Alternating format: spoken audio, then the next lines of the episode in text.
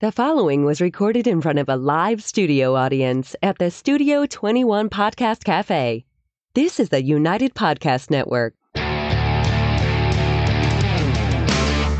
Broadcasting live from the Toscano Cigar Soundstage in Salem, New Hampshire, USA. And broadcasting around the world, this is the Cigar Authority. Transmitting since 2010, the Cigar Authority is the longest lasting cigar podcast ever. Grab a cigar and light 'em up, light 'em up, light 'em up. This is the Cigar Authority. January 18th, 2019, live from the Toscano Cigar Soundstage today. It's got a strong character, an Italian taste. It's Toscano Cigars, and with us from Toscano is the U.S. Ambassador Michael Cappellini, and we have details on the 2020 Meatball to report to you and lots more. Welcome, everybody, to the Cigar Authority. And you're listening to the Cigar Authority now in its 10th year, making it the longest continually running cigar podcast. Awarded the Ambassadors of Cigars by Cigar Journal Magazine. Awarded the Top 10 Educational Podcast by Podbean four years in a row. The Cigar Authority is the most listened to cigar podcast in the world. Cigar radio at its finest, the Cigar Authority is a proud member of the United Podcast Network, and you catch the podcast on demand at any time or our daily blog at thecigarauthority.com. Well, first, Michael Cappellini, thank you for um, being part of the Cigar Authority. Now, uh, taking over the soundstage here and uh, all the ashtrays in the studio. And uh, it's wonderful to have uh, a partner in Toscano. So thank you, thank you for that. Thank you guys very much. And um, we are going to smoke a new cigar here in the U.S., but not a new cigar uh, overall. I guess over 40 years. We'll get into that. But Barry, what are we going to start smoking here? Well, today's first cigar is the Toscano Garibaldi, and it's manufactured in Italy by Toscano Cigars. The size is a 6 and 1 8 by 38, and it features an Italian Kentucky wrapper over is consistent of Italian and American Kentucky. It is part of the Cigar Authority care package, and a five pack will set you back $18.99, while a sleeve of 50 is $169.99, which is a savings of almost $20 or 10% off the box price on twoguyscigars.com.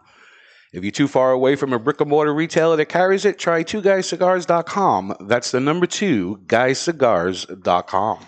Okay, should we light it up or should we have a little toast first? Uh, we could do both. You know, we can do both. We could do a little toast to uh, first and foremost the partnership that we have. Yes, thank you so much. You guys again. thanking us. We thank you just as much, okay. if not more. Without you guys, we wouldn't be here. So to that, Cintani. Chindan, Chindan, which, which is uh, Cheers. in, One- in Italian, 100 years? 100 years. 100 years. Centennial. Should you should live to 100? Which, by the way, the Italians are doing something right. I, I understand more millennials, people reaching 100 years, um, is the uh, Italians that are living more to 100 years. Maybe they're doing something right. They're smoking a lot of Toscano I think cigars. that's what it is. Drinking wine. And in this case, we're uh, toasting with homemade limoncello We are. Yeah. that you brought yourself, which is a big deal. Here. I did. Yeah. So, you know, after tasting your mother's, Yeah. it was phenomenal, but she uses a little bit of cream in hers. So then, therefore, we can't compare the two. Thank God. yeah, Um, I just thought, you know what? I wanted you guys to really taste the one that I make at home. We made very good. we made an astronomical amount this year. We do not sell it, obviously, but we enjoy it for the holidays and stuff. Seventy-three thousand ounces we made this year. That's it? I know, right? Not that much, right? Rookie. I know. That's, Wow. a, that's a Friday night for me. yeah, yeah. because you're serving by the ounce, Yeah, pretty much on, on this. And and Garibaldi, like uh, a lot of the, the Toscanos, can be enjoyed two different ways. Could. One is smoking the whole cigar as it is, and don't just try this at home with every cigar. Toscano is the only one that you can do this to. You can slide the band off if you want, or you can find a spot you want to do it, and you can actually cut the cigar and smoke two halves or share a half with someone else, Right. save the other. You know, I like smoking half and then the other half. I end up smoking the whole thing myself. I share it sometimes, but I like cut, cutting it. Uh, I don't know why. For, it seems like a Lancero if I smoke it as a whole. See, I, I feel like when when I smoked this early in the week for a review that's going up on the cigarauthority.com tomorrow, there's a transition flavor change from the thinner end to the middle. So I feel like if you cut it in the middle, you're starting in the middle, you're not going to get that sweetness. Is that how that existed- works? That existed in the beginning. So I think it's a disservice to cut the cigar in half. Well, so have you have you tried it both ways? Yes. Now there would be a thing. Yes, to- we're talking about the cigar, not. Yes. All right. Okay. Yeah, Yes. I didn't want Jonathan really- to get any funny ideas up here. Now, there's a third way that you guys have missed, and allow me to educate you. You you start off with two people both sucking on each end, Ah. and you use a flame to In the cut middle. it in the middle, and eventually they can pull the cigar apart. I'll Someone never- else said that, like a lady in the tramp type thing. Oh, That's- okay, that with was, the that was two that was said before to me. Yeah. Exactly. Okay, it's very disturbing. I'm going to cut mine, and it's time to cut my cigar. The official cutting brought to you by Perdomo Cigars. Perdomo, the brand, while all other brands were rising, raising prices, Perdomo cut out the federal SCHIP tax and actually lowered them.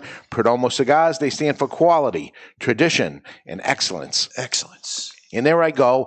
And Ed Sullivan will bring it up again. Me and Ed went to a convention in Miami. Where were we? Uh, Orlando. Orlando, and we were there for a podcast convention.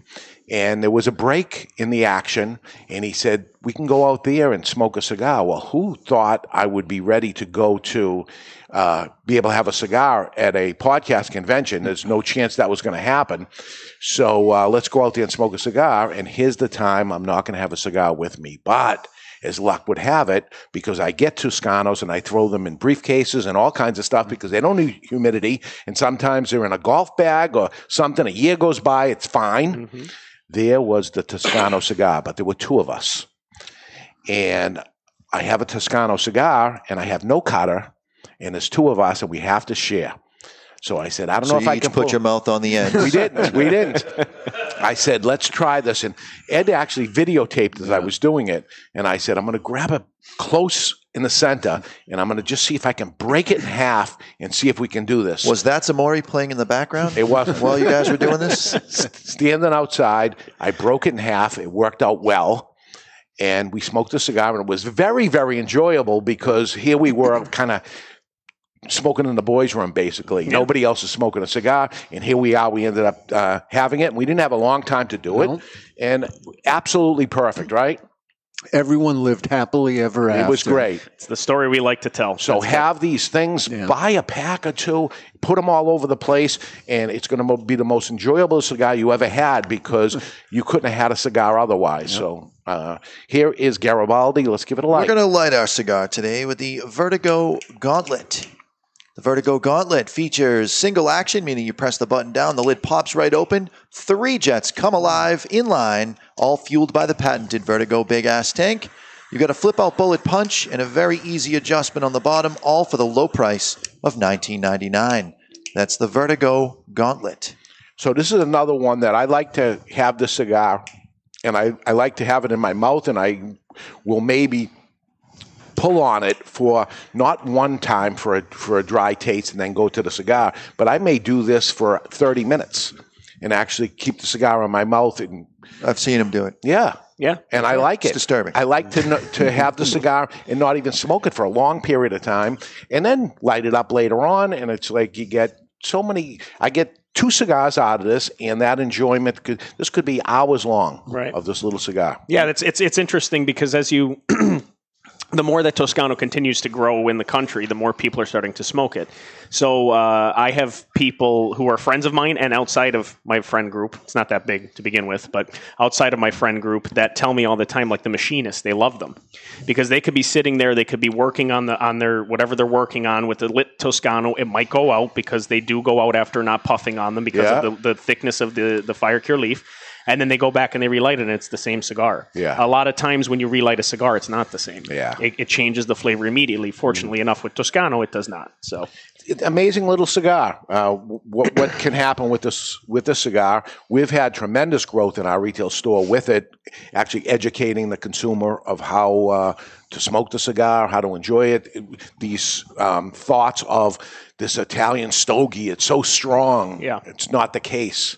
Um, this one in particular. Um, Italian and American that's happening Yes. here. You can taste the Kentucky Yep. uh, fire cure that ends up happening on, on the cold draw, but uh, not a strong cigar at all, I think. no, and, and the reason being is because the majority of the tobacco in this particular cigar in the Toscano Garibaldi comes from Benevento, which is in southern Italy.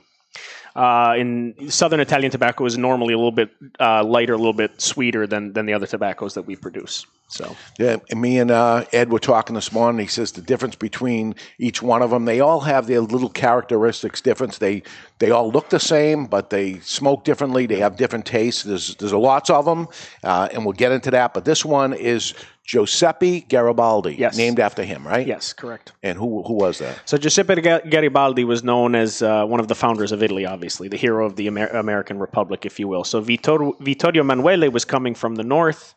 Garibaldi came from Sicily in the south, and they ended up uniting Italy in the middle. Now, I don't know if it's true. Obviously, this is well before my time, but we're going to run with it anyway. It's said that they actually did exactly that. They used the sigaro dell'amicizia, or the cigar of friendship, cut it in half and smoked it together once Italy was united. So that alone is something that is uh, a very, very powerful thought to have. Uh, Yeah. This cigar has been around for so long, and so many people have smoked it. And to think that the unification of Italy very well may have happened over a Toscano cigar is something that I like to write home about. Yeah, You know? absolutely. So we're talking. This is a 200 year old brand. correct. 202 years old. Yeah, even actually. even so, eighteen fifteen is technically the very first Toscano that was rolled. No kidding. Yeah. Wow. Yep. Wow. Yep.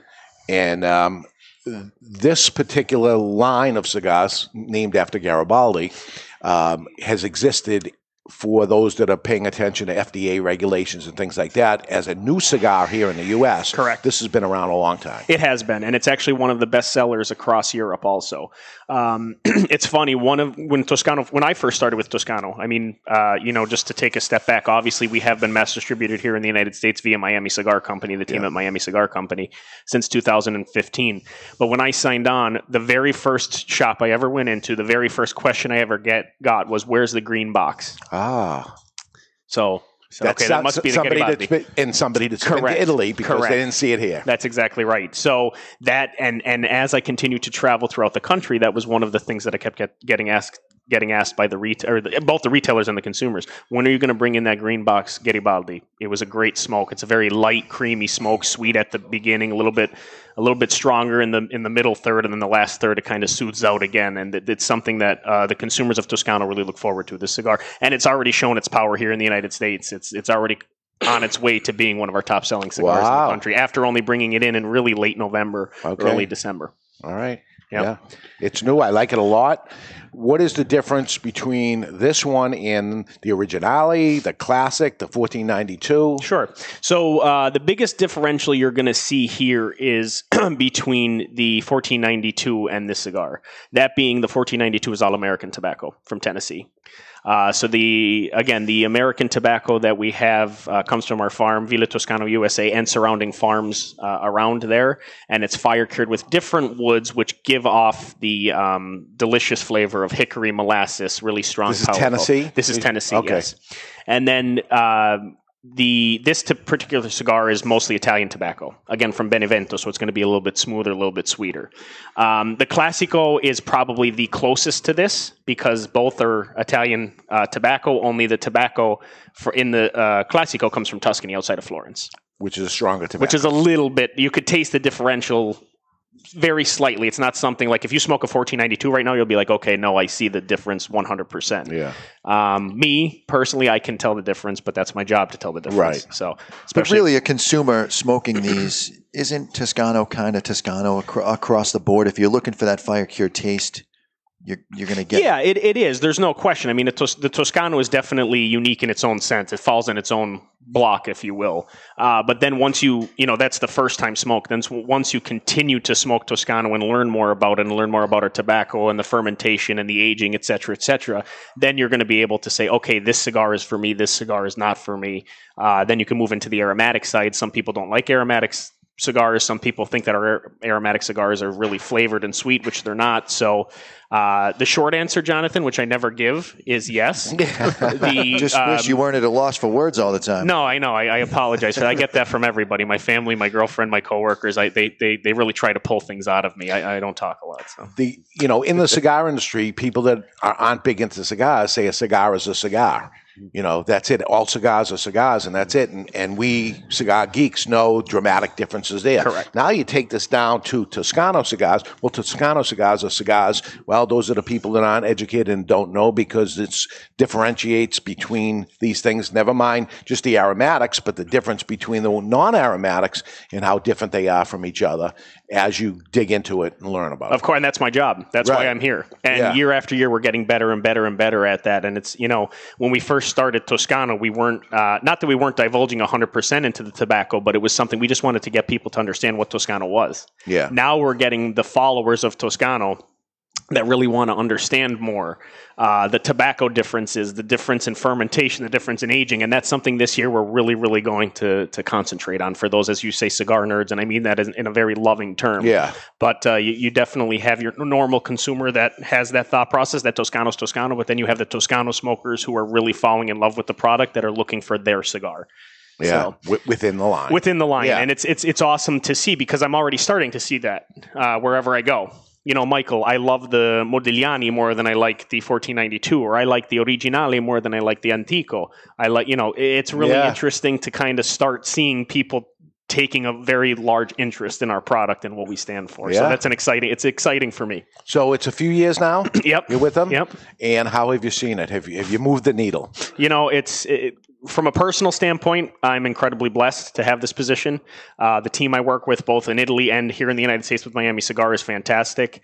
Uh, the needle is moving drastically, which is, is. fantastic. Yeah. We have uh, obviously we have a lot more to do, but for the first um, you know the first couple of years here in the United States, the growth is just astronomical from a from a, an industry standpoint. I, I couldn't be happier, and um, I, I thought you had your work cut out for you. To be honest with you, I said, I, you know, I've known this product my whole life, and I was hoping that it was going to catch on and people were going to understand. But it, it's the lack of education in this country of this product and in the whole industry. Yeah, to, to understand it, and we have a thousand people smoking a cigar right now at the same time.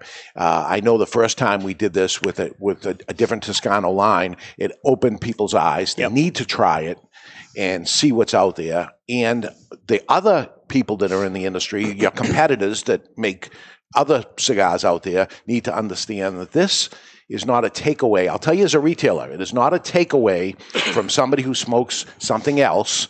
And then, you know what? I think I'm going to brand switch to Toscano. It's not that at all. This is an add-on. uh, Retailers, listen to me when, I'm, when I tell you, it is something that they add on to it to have this emergency cigars, as we did um, with me and Ed.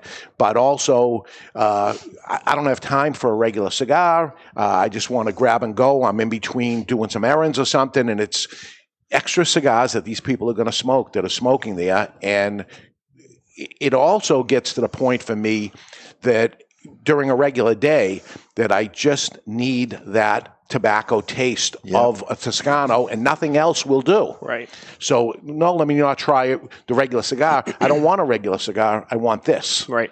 A different different ball game. and and that that type of insight is really really uh, important for us and i thank you very much for making that point known because again the biggest takeaway when when we talk to retailers who are taking in toscano for the first time eh, just like you said, it's not going to take away from your sales. It's only going to add to them. does. It's only going to add to them. And and and uh, point of sale is very important for us. And you guys here are two guys, and there's you know pretty much every retailer now that we're working with are working with us in our uh, desired point of sale.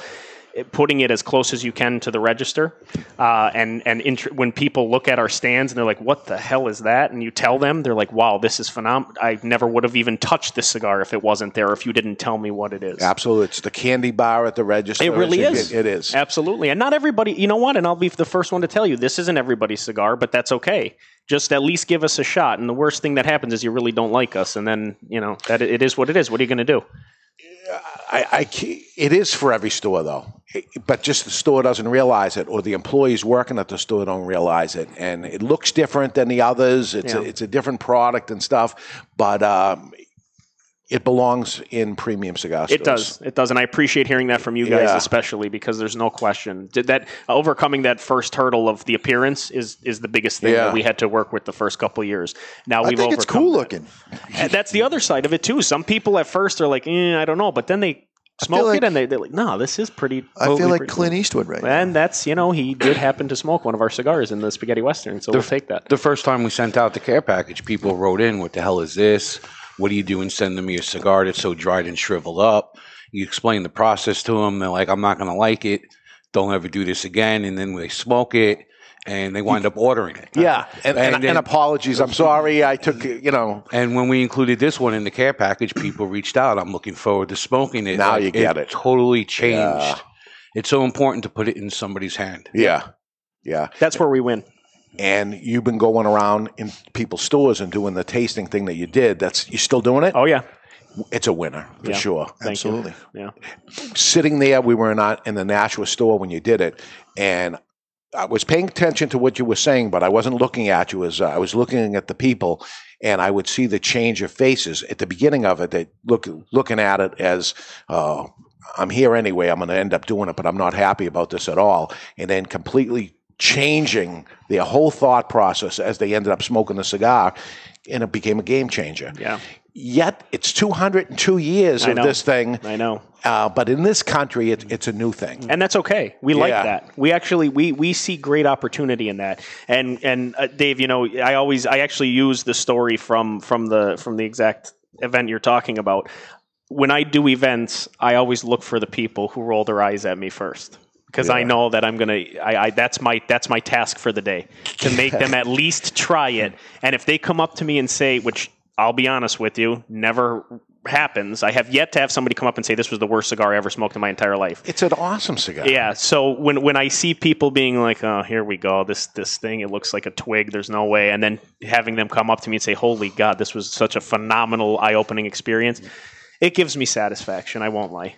Now, you and I have a, uh, a mutual friend out there by the name of Dina who wrote in Yes. through the contact us page of the the chat room right Ah, Uh, she writes, uh, Happy New Year to you and the gang. I write to you from Johannesburg, South Africa, just to let you know that my listener level is BB. That's before Barron's.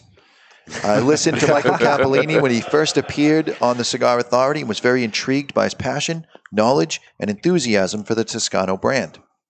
I was also eager to see how the U.S. smokers would take to this rustic looking Italian cigar. Michael did a fantastic job in the show and uh, casing, showcasing the Toscano cigar with all the Italian flair, and I think the brand is there to stay.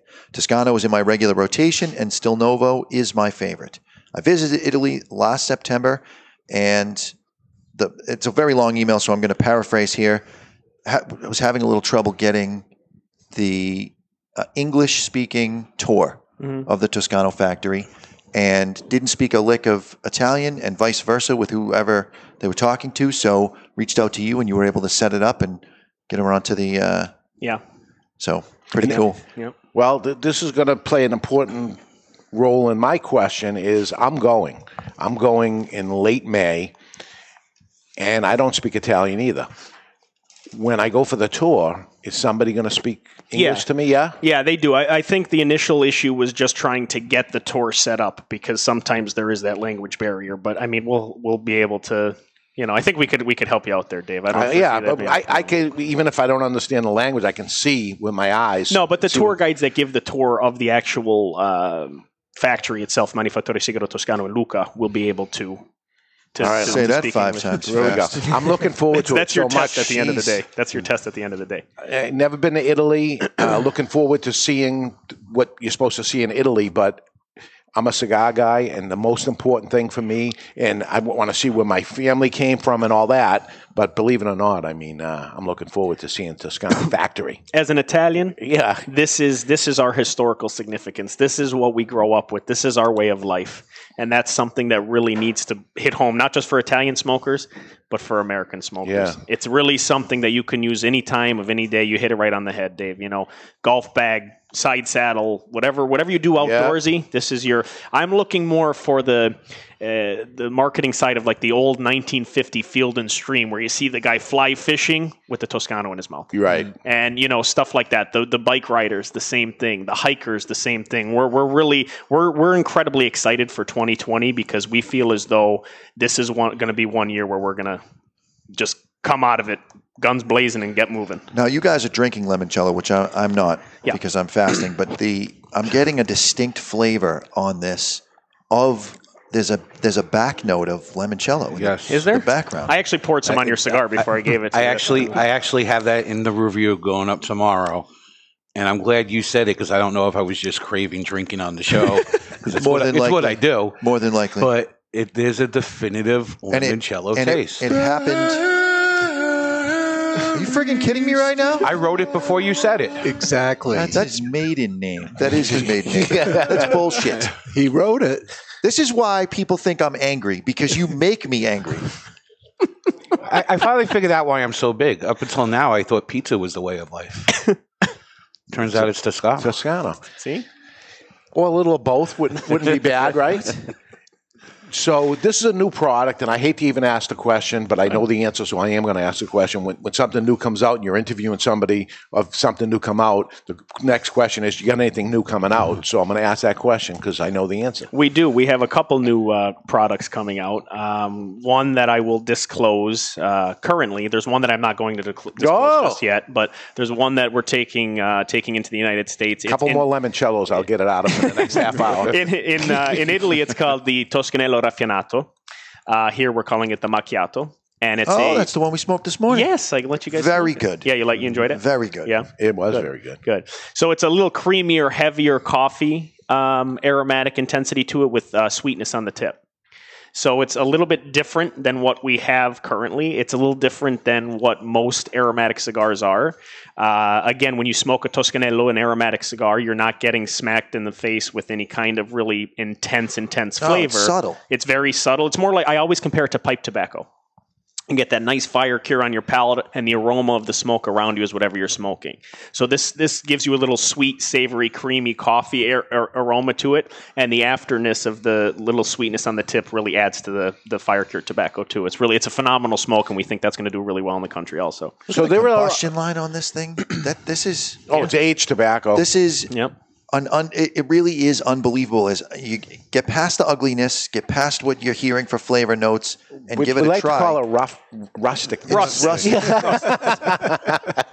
but You're not going to be writing the copy. I'm for just them. I'm just blown away by it. There's no splits. There's no there's no nothing. Never is. yeah. Drop it, pick it up, continue smoking it. Yep. Now, so for you to come out with a, a new line that's coming coming here soon, and a, a second one that we don't even know what that is, there are other Toscanos in Italy or in Europe that are not here in the U.S. Many. Why don't, why don't, why don't you just send everything over here? Well, because you know it was interesting. Jonathan and I had a little bit of a conversation about the size of our profile, and to some, the size of the profile initially is like, wow, that's a lot. They all look the same. They're the same thing. So Already. already. So that's that's one of the reasons. Number Okay. one. Um, the the other reason is too obviously issues with the FDA, et cetera, et cetera. But aside from all that, we want to make sure that we have the proper education on the product before we continue to release things. Um, and Toscano, trust me, has a plethora of cigars to release, and there's much more to come in the very in the in the near future. But uh, we just don't want to overload everybody before we uh, you know before we get the knowledge down pat, so everybody understands and looks for that new release. All right, they're catching on, and you're going to continue to catch on because we've got lots more to talk about in Toscano. We're going to go to break, but when I come back, I would say Michael Cappellini should be the perfect judge for what was the meatball competition that happened this Thursday.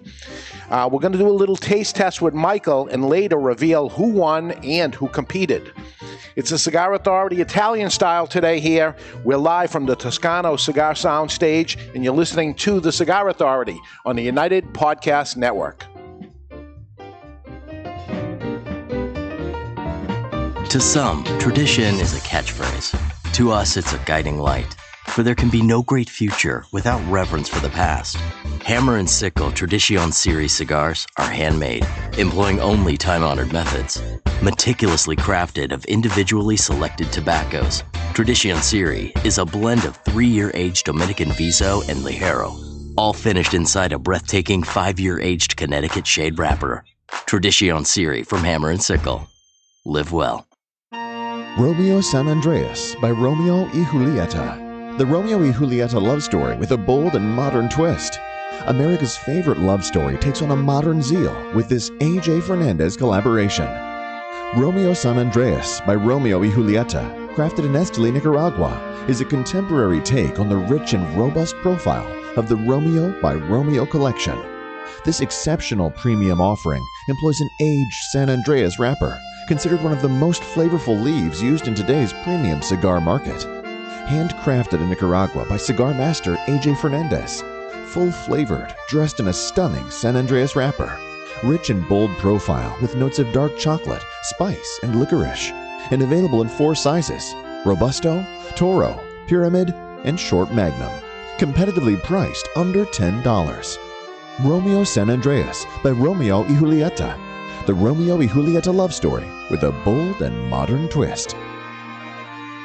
It's an exquisite day here at the Jensen Estate patio overlooking the 13th green. And we're underway. Jim Jensen has chosen his favorite stick. The Diamond Crown number 4 by J.C. Newman. See the way he holds the cigar, Tom? Mm-hmm. Excellent balance and heft. Ooh, he's eyeing the silky Connecticut shade wrapper, fermented twice for the smoothest, richest flavor. And hand rolled by the Fuente family with a blend of six to seven distinct Dominican and Caribbean basin tobacco leaves. Each lovingly aged for at least five years. Oh, now Jensen's lighting up the Diamond Crown. He's got a precision burn, Tom. Mm, those highly complex flavors with hints of dark chocolate really deliver, Bill. Yes, like all cigars in J.C. Newman's premium Diamond Crown line. That'd be the highly rated Maximus and the Julius Caesar. Ah, now Jensen's settling in, rolling the rich smoke through his nose. Look at the satisfaction on his face, Bill. Oh, a thing of beauty, Tom.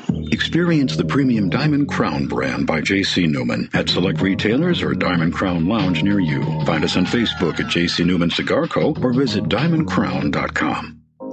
I want to talk to you today about my friend Glenn Case from Kristoff Cigars. I've known him for many years. Glenn is a very nice guy, one of the nicest guys in the industry. Always friendly, always happy. So when I heard his brand Kristoff was pissed off, I was surprised. Kristoff cigars have always been known as smooth and rich, and the pissed off Kristoff is just that. But there's something else happening here.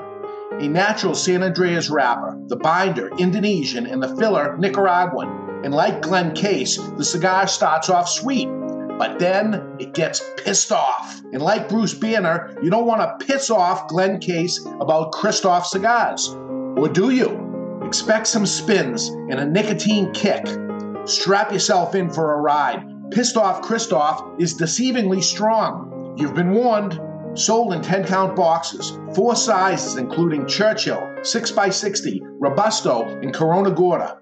The hottest new brand is the Pissed Off Kristoff. Take it for a ride. Since 1964, Padron Cigars have had the same mission. With over 50 years spent to create a perfect cigar, and more than 100 years to create a perfect legacy, the Padron family understands the significance of time. Padron delivers only the finest handmade complex cigars with the flavor of the Cuban heritage, out of which the Padron recipe was born. The Padron mission is simple exceptional quality of their cigars and not the quantity produced. As a vertically integrated, family owned company, personal attention to every detail is taken in all steps of the tobacco growing and cigar making process. Padron Cigars. They give you, the cigar smoker, the confidence that each cigar is the same. Perfect. Padron Cigars. Handcrafted since 1964. I want to tell you about my friend Jochi Blanco, a fourth generation Dominican cigar maker known for growing tobacco and producing highly acclaimed cigars for other people. As some things stay the same, other things have to change. Finally, Jochi's factory, Tabacalera Palma, has produced a cigar that not only belongs to the factory, but pays homage to the cigar rolling room known as La Galera. The La Galera Connecticut blend is special, using an Ecuadorian Connecticut wrapper surrounding a Dominican blend of Piloto Cubano, Criollo 98, and a varietal that Jochi named T112. With exception of the wrapper, Jochi grows all of the La Galera tobaccos himself and carefully watches over every step. The flavor smooth, but still offering plenty of flavor in all sizes, paying homage to the people and tools used in the factory. Now for the amazing part. La Galera, Connecticut has a suggested retail price ranging from $4.95 to $6 and has been awarded the Cigar of the Year by the Cigar Authority. La Galera, Connecticut, creating their own version of the Connecticut cigar because they demand more. Hey, this is Willie Marante from Miami Cigar. You're listening to the Cigar Authority on the United Podcast Network. You can hear how short he is in his voice. We're back and we're smoking Garibaldi by Toscano with the U.S. ambassador of Toscano Cigars, Michael Cappellini. He's eating meatballs right now, the, the five meatballs that we had the competition to. We're going to get his opinion on it before we reveal who did what and how it played out. Uh, we'll do that later on. Um, they tell me that meatballs did not originate in Italy. Did you hear that? I don't know what they're talking about. Yeah.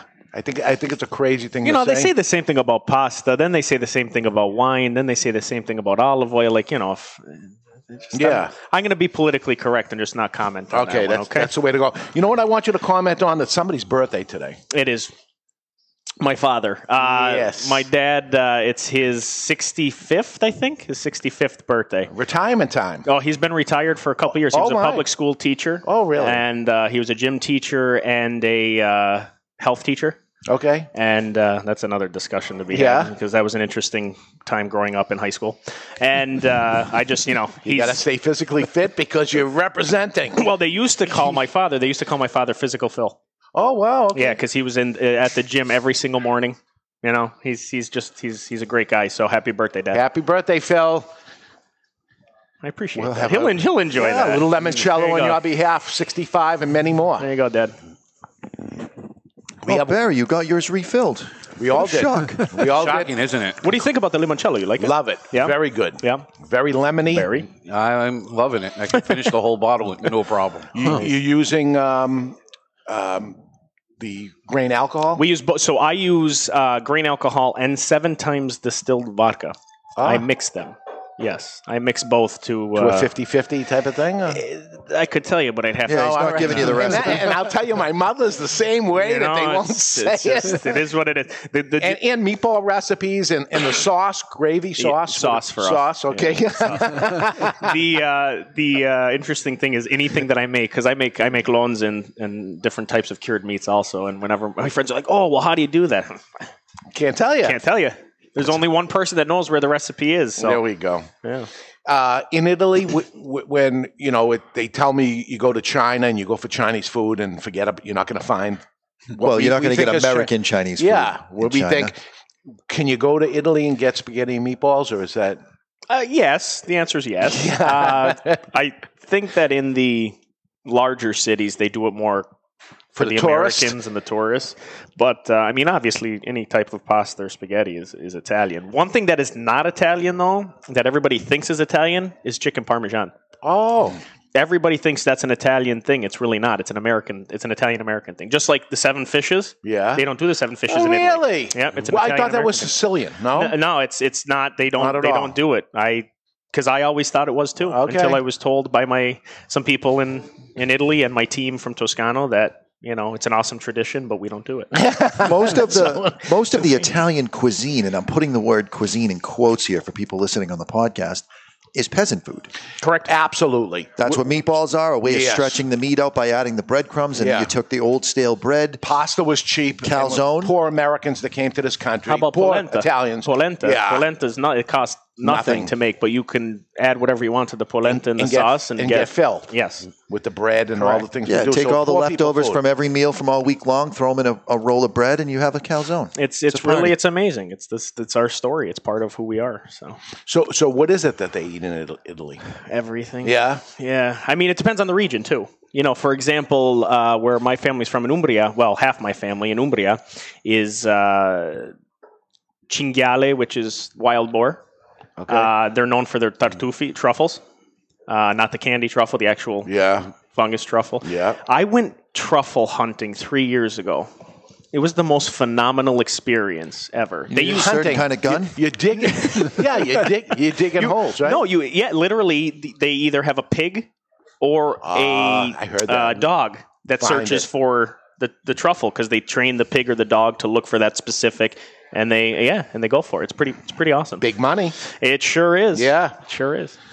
Um, okay. Um, so we did this meatball competition. Do you need to try it again, or you got any? no, answer? I'm pretty. I'm pretty well set, and the reason that I'm set on the one that I love is Okay. because it tastes closest to my nonas.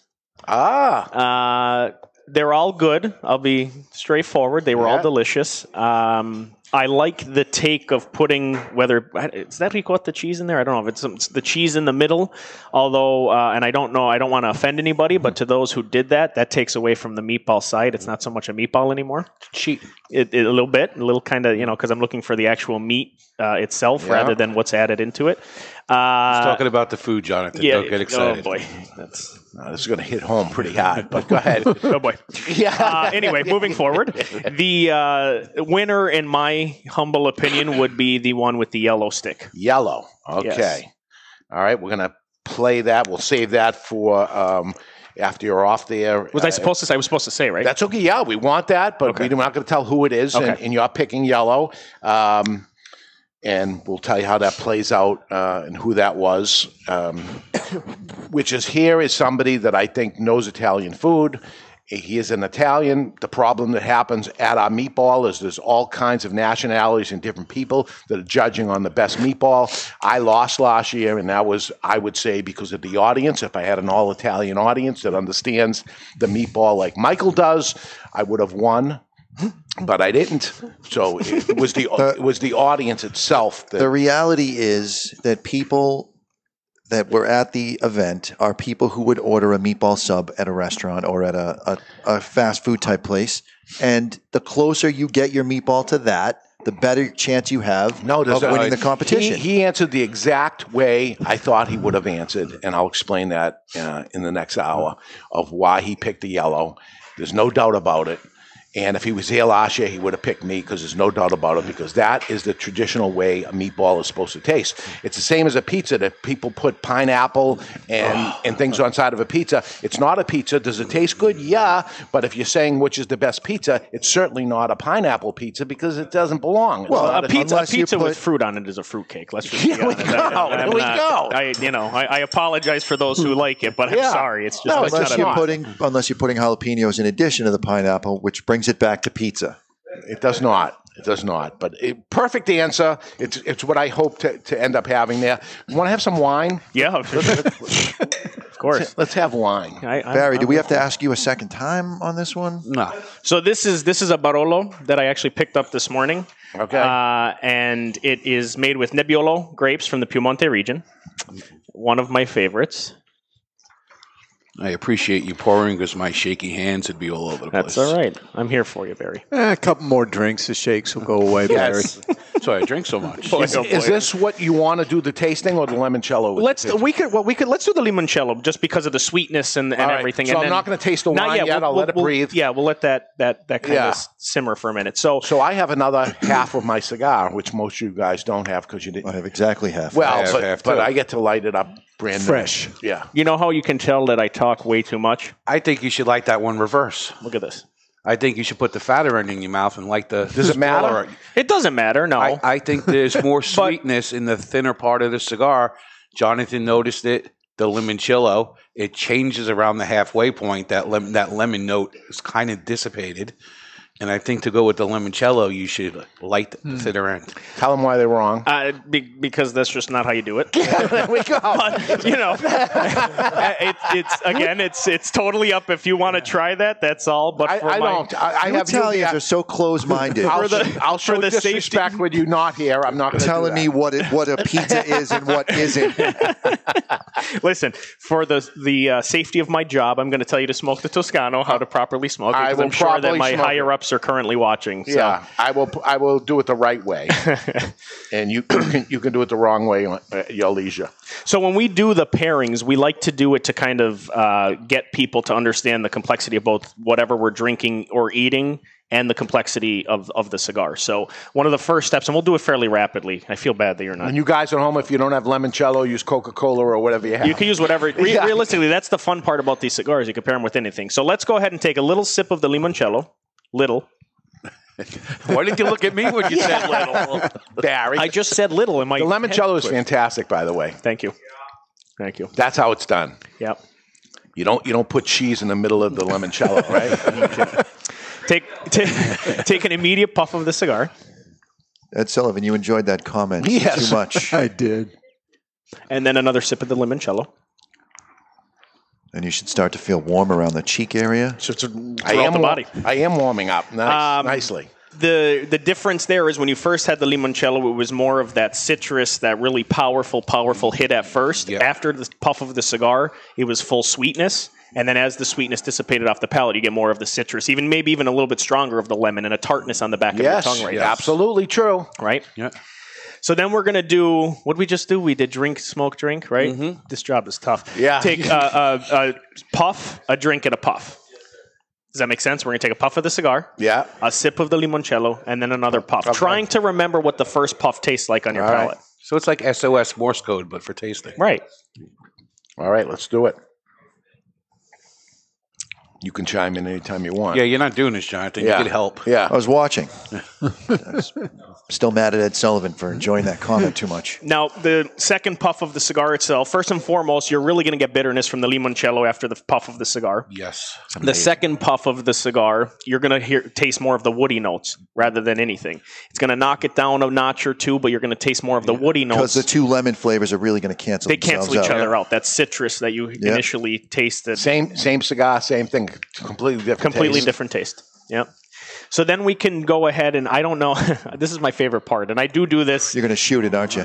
No, I'm not going to shoot. No, no. Don't lie. I was hoping for that. No, we're getting snow. I have to be, you know, I have to be careful because eventually I have to drive. Snowstorm coming. Um, now, yeah, now, but- if you happen to spill this in the snow, it's okay to have yellow snow at that point. It's 100%. In fact, I would tell somebody to do it. There It's you a go, nice slushy. limoncello slushy. um, let's clear our, our nasal palate. Mm. So when I when I do these pairings, people look at me and they're like, "What the heck are you talking about?" But ultimately, to understand the true complexity of a cigar, a lot of it comes from your nose, your Sure. nasal cavity. Got to shoot a snot rocket So real quick. yeah, just real fast, you know. Um, no, we're gonna take a sip of the alcohol. We're gonna Blow it out your nose. no, that's what I don't want to happen. And sometimes it does happen, and then I get yelled at. So we're going to take a sip of the alcohol. We're going to suck the air over the alcohol while the alcohol remains in your mouth. Let the alcohol go down your throat, and then go ahead and blow the air out your nose. So like, yeah, okay, like that. All right, okay, let's do it. This is enthralling. That's David swishing the uh, the liquor, and now he's retrohaling the vapors. And then an immediate puff of the cigar. So the um, notes on your on your nasal cavity should be solely lemon. When you when you when you blow the uh, alcohol vapors out your nose, and the cigar itself almost becomes to me becomes a little bit more creamy. Uh, and again, I think I taste a little bit more of the hickory than I tasted uh, the, the, a little bit of the, the hickory flavoring rather than the other. This is awesome. Yeah, cigar definitely became creamier. Yep. Completely changes the cigar. All those different things makes the cigar taste different than it You'd does, never- and, all, and all good. You'd never think a little stick like this Right, would can do- so can do all these complexity, things. right? Yeah. So You get a lot of out of a Toscano. Two different cigars, all these different tastes that happen. I wonder if this happens with a regular tr- traditional cigar. Some cigars, I, I, I believe so, yeah, because Yeah. some pair really well with rum or bourbon. And I think that the alcohol component changes some of the complexities of the cigars. It seems to do it more uh, noticeably with the Toscano. Yeah. And that could be from our fermentation and from the fire curing process itself. Which I, I think would be interesting with a peaty scotch because, again, Yeah, you're going to have sure. those similar flavor notes ho- probably canceling themselves out. Correct. If you're smoking it though, in the way you were just describing. And now you're going to be getting the different flavors both out of the scotch but also out of the out of the cigar. Well, that's one of the beauties about not just Toscano, about the cigar industry in general, but obviously I work for Toscano, so I'm going to talk about Toscano. It, it, it's all earthy. Everything comes from, ultimately, if you think about it, the same place, from somewhere in the ground, whether it be scotch or bourbon or whatever it is, comes from something that has grown in a similar way to tobacco. So you're always going to go ahead and you're going to find similarities and differences in anything that comes from something that comes out of the ground. But there's always going to be that underlying uh, line of there's definite earthy tones, whether it be, you know, some people say, you know, Michael, when I smoke Toscano, I almost taste some soil. We're proud of that. That's not a bad thing for us. Absolutely. We're actually proud of the fact that you can taste you know, in some of our cigars, the earthiness. Earthy. I'm not saying you're chewing on dirt, but at the end of the day, This it- was it- a funny turn of phrase. yeah. Well, you know, it's- Yeah, and it's it's been awesome. it's been said in the cigar industry as tasting notes earthy and stuff and I think over the years people have recognized of that not in a negative way of um, let's take uh, San Andrés uh, Mexican tobacco earthy component Yep. by itself n- not good total earthy taste of what it is but mixed in with other things, other flavors, it's a great thing. Salt is another thing of, you know, salt by itself, terrible. Added on to something as one of the components is, is an awesome flavor, and that's how it is with earthiness. Yep. Uh, add add earthiness to Kentucky smoke, pretty awesome. Yep. It's the same Great with the show. Jonathan's a little salty by Yeah. himself. He's a little difficult, but Yeah, by add him to itself. other ingredients, Yeah. it works well. Works. Just keep hot poking the bear. There we go. let me let me move before this comes to a head, please. I'm going to stab Uh, so- with one of them toothpicks. So happy birthday to your dad. Can we can Yep. we taste wine now? Yeah, absolutely, we could do the Barolo. Okay. Cent'anni to everybody. Yes. Chin chin. Especially your dad. Yep. Happy birthday. Many more. Happy birthday. Jonathan's just sitting there sober, Yeah, hungry, He's not drinking, and he doesn't play with reindeer games. You know, he's what he is. So we have a question in the chat room. Like like Dave, one of our listeners is planning on visiting Italy this fall. There are so many anti-smoking regulations here in the states. They want to know if you could walk the streets and smoke a cigar. Yeah. Usually you can. I mean, obviously there might be some different areas where they, but n- normally nine times out of ten, uh, because I haven't been to every city in Italy, mm-hmm. uh, I, I have never had a problem. You can't smoke inside. You can go to the tobacco shop itself, mm. Buy the cigar, and have to be, I think it's twenty feet from the door. But as long as you're outside, they usually don't. They don't say anything. And if I was to walk around Italy and people were smoking, the majority of people would be smoking this. Yeah, ninety-six and a half mark percent market share. 96%? I would, I would say that you'd you'd probably see a couple of Toscano out there, but it is interesting. I have people come to me and say, you know, I, I I didn't see Toscano in my local shop, and I always look for those so then I can give feedback to Italy because that's just to me it's unheard of. Ninety-six percent. It's crazy. I don't think anybody in the U.S. has, Nobody has, has a ten percent market- has, a, has double like digit. that. No, There's no double digit. That's Somebody nuts. with it's it, it's all of it. And how about if you go cross out of Italy and you go into the next country? Is it still Toscano heavy? I mean, it's getting it? there. It's not Yeah. nearly. You're not going to find another country that has the percentage that Italy has, obviously. But Yeah. there, I'll be honest with you. The export team for Manifatture Sigaro Toscano was really, really working hard. Um, this year, we crossed the threshold. We're at 77 different countries worldwide now.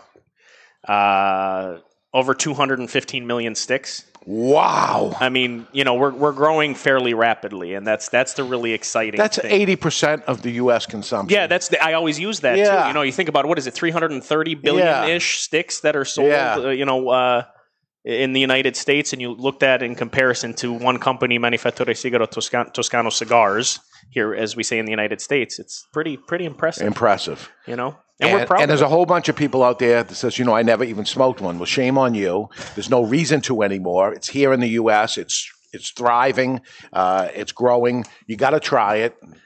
Take away everything negative you're thinking about it until you end up smoking it. And there's a whole bunch of different ones to do it.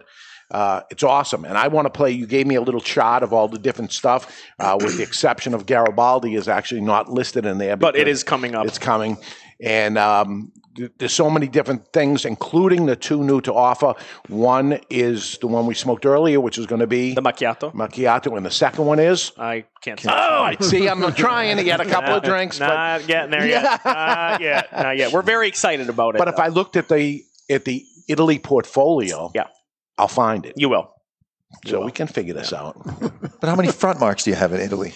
What? That's you It's know. like a needle in a haystack. it- it's you'll be. I I think you'll be able to tell which one it is. All right, let's- So, uh, and I'm only saying that to be honest with you. I don't even know if I can or can't say that. I just don't want to get. better close, be- better play it safe. Yeah, that's right. And, and they they're happy with you. They're looking at the how U.S. is doing, and I sure hope so. I, I, I sure hope so because uh, you know unless you want to report the number, it was it was a gigantic growth. yeah, it was. It was. It was gigantic. Uh, I'm, I'm certain there's not one other cigar company in the U.S. that can even claim half of that. Yeah, and that's the. I mean, obviously, it's it's it's a drop in the bucket of where we want to be. Of course. But we're, you know, for us to be growing as we are year over year, the substantial growth that we've had is, you know, it's a testament to quite a few things. Number one, I always say our farmers and our cigar rollers. That's number one. Without All them- women, by the way? Yes, all 40 women. There's no, there's no, nothing that we can do without them.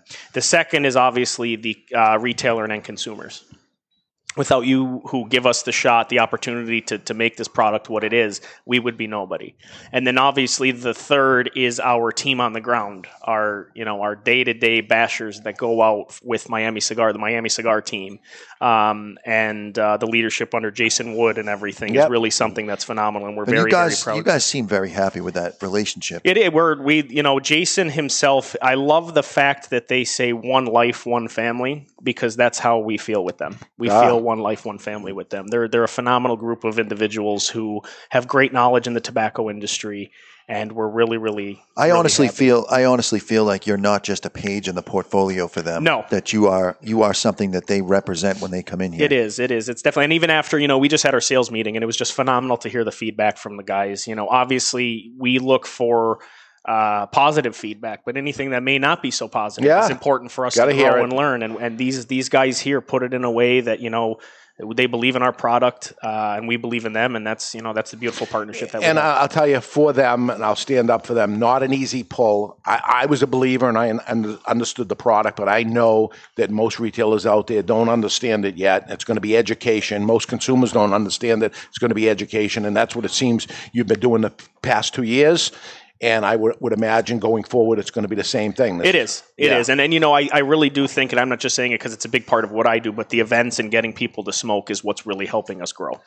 You know, getting people to to sit there with the cigars in their hands is something that's that's that's a huge, huge benefit for this cigar because the normal American uh, consumer is not going to go for this cigar. No. They compare it, like you said, to a very rough, rough, heavy smoke, where in reality it's premium tobacco, and they're just afraid because of the appearance. And the guy that's out there that sees this happening at his local brick and mortar store, wherever that is, and sees it, co- it coming up, they may poo poo it and say, I'm going to pass, I'm not going to go to that event. I think you're missing a major thing. This is something different. You really should do it. And I think it'll be the best experience you had actually trying something you thought you wouldn't like. Yep. You know, you, you're pushing away, away from it.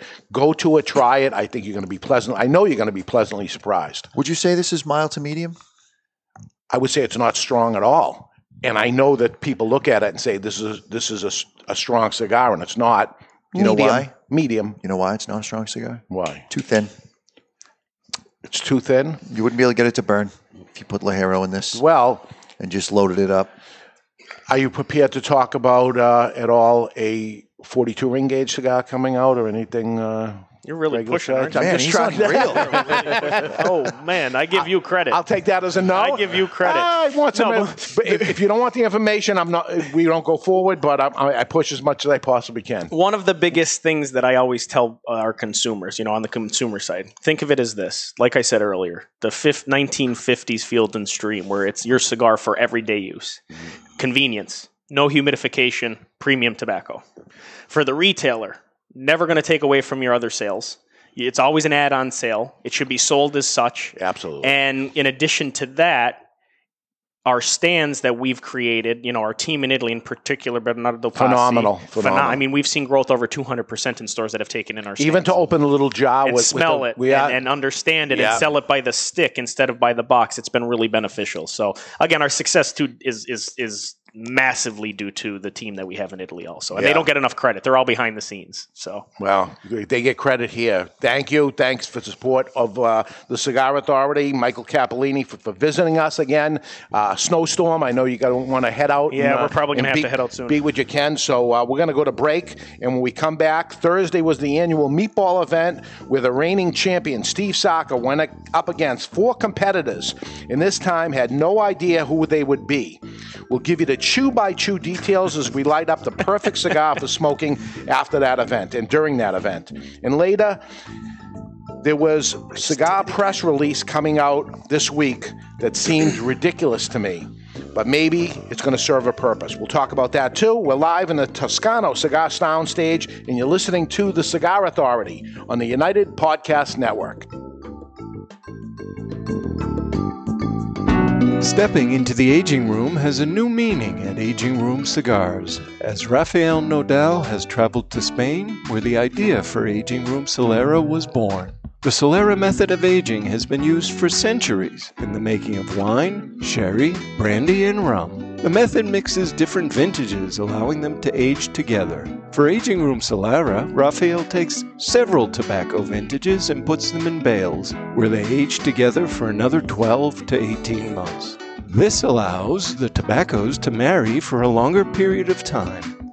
At the end of the aging process, Aging Room Solera becomes a balanced and complex cigar with a fantastic price point. Aging Room Solera, it will have you calling for an encore. In a time where humidors are overflowing and retailers' shelves are on the verge of buckling, there is one brand that stands out amongst the rest. Sereno Cigar Company offers four distinct blends the Connecticut, the Medio, Maduro, and Maduro XX, all aged to perfection. Crafted at the La Corona Cigar Factory in Esteli, Nicaragua, each artfully crafted blend comes to life by the experienced hands of master blender Omar Gonzalez Aleman and industry veteran Anthony Sereno. To create this masterpiece, a combination of hand selected filler tobaccos from the fertile soils of Esteli and Jalapa are aged for over five years and then draped with a luxurious wrapper leaf to bring you an endlessly complex and majestic experience. A post roll aging process of two additional years allows the blend to marry, creating unmistakable and ever changing tasting notes that tantalize the palate, leaving you anticipating each and every drop. Visit serenocigars.com for a list of retailers, and you can always find Sereno cigars available online at twoguyscigars.com. Sereno, a majestic cigar aged to perfection. You've heard us talking before about the best cigar magazine in the world, Cigar Journal. You want to know what makes Cigar Journal the best cigar magazine? Cigar Journal covers every angle of the cigar world, from exclusive stories and features, insightful interviews with industry power players, detailed cigar reviews, and of course, all the latest news and reports surrounding premium cigars. We're telling you, you will be impressed. Cigar Journal has stunning images, explanations of cigar science basics. This is the magazine for any cigar enthusiast, or better yet, passionado. Cigar Journal covers cigars in the US and around the world and is printed right here in the USA. You owe it to yourself to discover the world's best cigar magazine. Cigar Journal. Available at your local cigar retailer and on the web at their new website, cigarjournal.com. That's cigarjournal.com. Let me tell you a little bit about the Rocky Patel 15th anniversary cigar, or what they call the three-peat. Crafted in Rocky's boutique Nicaraguan factory, the 15th anniversary was released in 2010 to commemorate Rocky Patel's 15th year in the cigar industry, and it impressed right out of the gate. The Robusto and the Torpedo both scored 93 points in Cigar Aficionado, while the Toro and Corona Gorda both notched 92 points. The Rocky Patel 15th anniversary is a robust cigar with notes of toasted spice, roasted coffee, and almonds. Rocky Patel himself has referred to his 15th anniversary as the decade on steroids. The 15th anniversary has also been named to Cigar Aficionado's top 25 cigars of the year list on three separate occasions. Rocky's only brand to accomplish the three-peat. Rocky Patel's 15th anniversary, Rocky Patel's 15th anniversary, Rocky Patel's 15th anniversary. The La Galera Habano uses a classic wrapper on a staple cigar for a classy company. Hi there, this is David Garofalo of the Cigar Authority, and I want, no, no, I need to tell you about La Galera Habano. The La Galera Habano is an authentic cigar elaborated with the hands of the best cigar rollers of Tabacalera Palma in the Dominican Republic. Blended around an outstanding, flavorful Ecuadorian Habano wrapper, the Dominican grown Corojo binder, and the filler made up of Piloto Cubano, Criollo 98, and Piloto de Oro, creating a medium to full bodied, attractively consistent, and aromatic smoke that envies no other. I love this cigar. Have you tried La Galera Habano yet?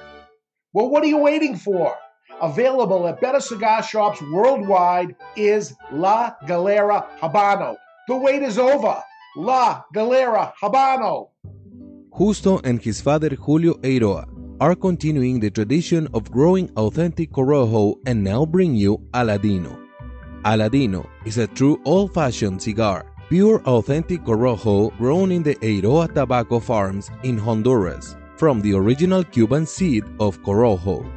An Aladino cigar represents the golden era of cigars in Cuba, and after one light, this old school smoke will bring you back. Aladino cigars come from JRE Tobacco, a family centered company who manage all aspects of cigar growing and manufacturing. This crop to shop operation is fully committed to providing you with quality and satisfaction. The premier Corojo grower in the entire cigar industry is Julio Eiroa, a tobacco grower and master cigar blender who personally guarantees that Aladino will provide you the opportunity to enjoy the true authentic Corojo taste. Take this journey and be part of history in a cigar smoking experience like no other. Aladino. Got Jason Wood from Miami Cigar and Company, and you're listening to the Cigar Authority. There we go. Welcome back, everybody. It looks like the cigar industry is starting to pick sides, and some of them seem like meatballs. See where I went there with that? What the hell? Welcome back, everybody, to the Cigar Authority. Just tying everything in together the I'm best I gonna, can. I want to tie in a shout out. Uh, my friend Chrissy from Australia is listening to the show. She's not into cigars, but she finds us somehow odd, I think she said oddly- oddly, entertaining is- was the exact phrase. We've been called worse. We've been called worse than that. Okay, so uh, the next cigar we're going to smoke is about talking over the table after dinner, which is a, a, a perfect uh, cigar for this. Which it's part of the care package, I believe, or It was part of the care package Prime. Prime. Okay, the Prime one. So what do we have, Barry? Well, today's second cigar is Sobremesa, which is manufactured in Nicaragua for Dunbarton Tobacco and Trust. The size that we are going to smoke is the Cervantes Fino, which is six and a quarter by 46. It features an Ecuadorian La Meca Habano grade number one, a Mexican Maracapa Negro de Temporal binder, and fillers from Nicaragua and Pennsylvania broadleaf ligero.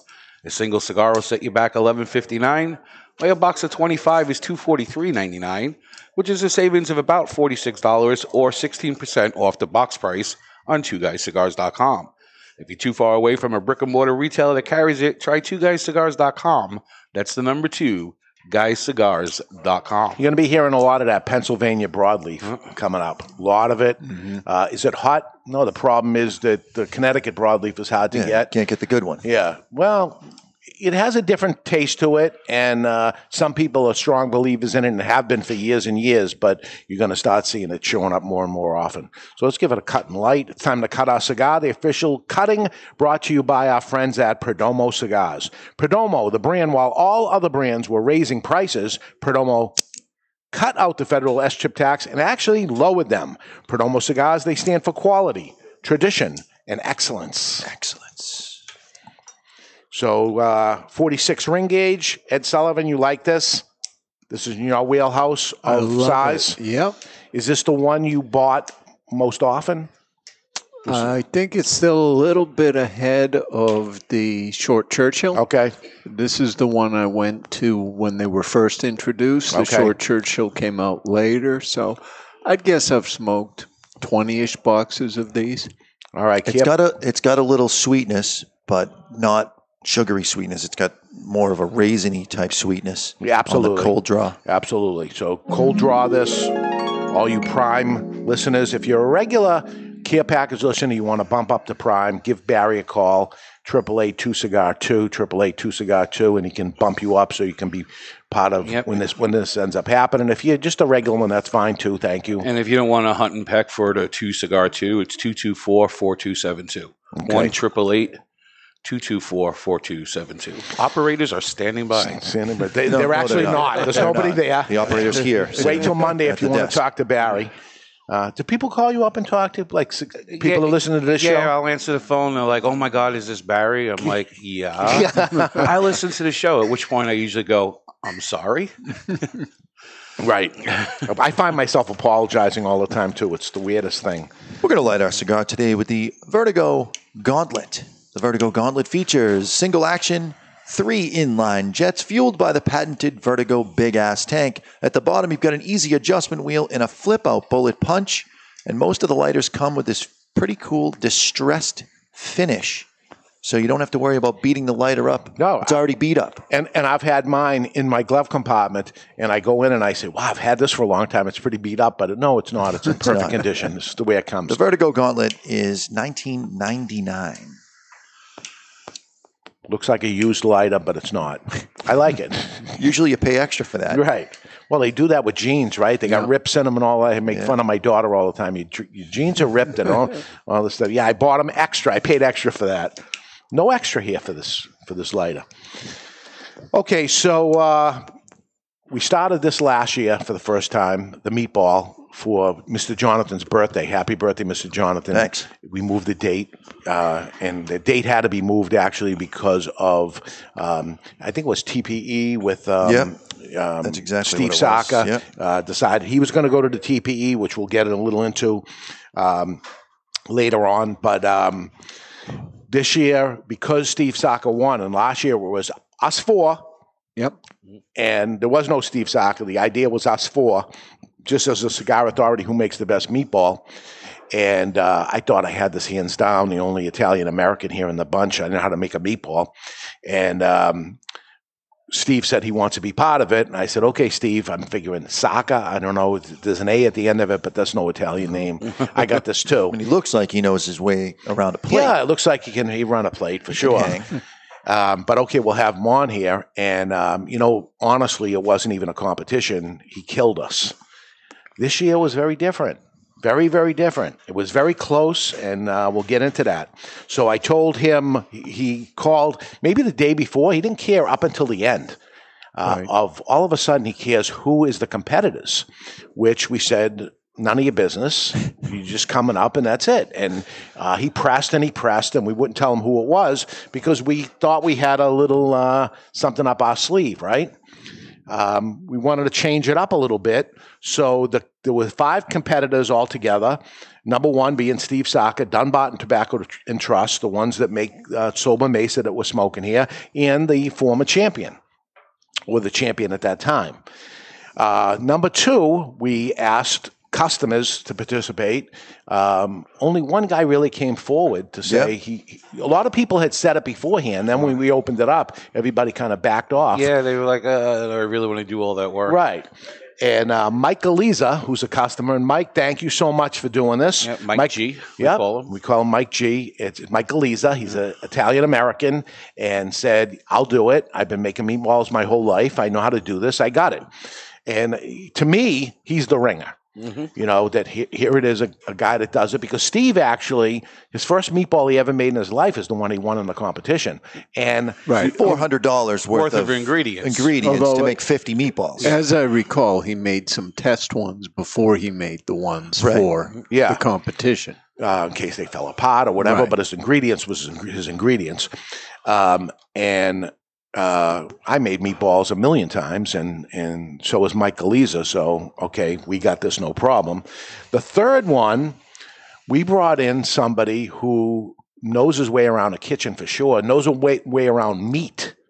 Uh, and is actually a direct competitor. And Watch had, it, Barents. And had some, and had some uh, um, run-ins with uh, our champion, and it was Mr. Jonathan Carney from La Flor Dominicana, who called and asked if he would do it. I thought it was perfect. I loved the idea of it, and he was all in. And not only did he uh, gear up for it, he made all the meatballs right here at the store. I have a kitchen in the back over here, and he came in early in the morning and went from scratch.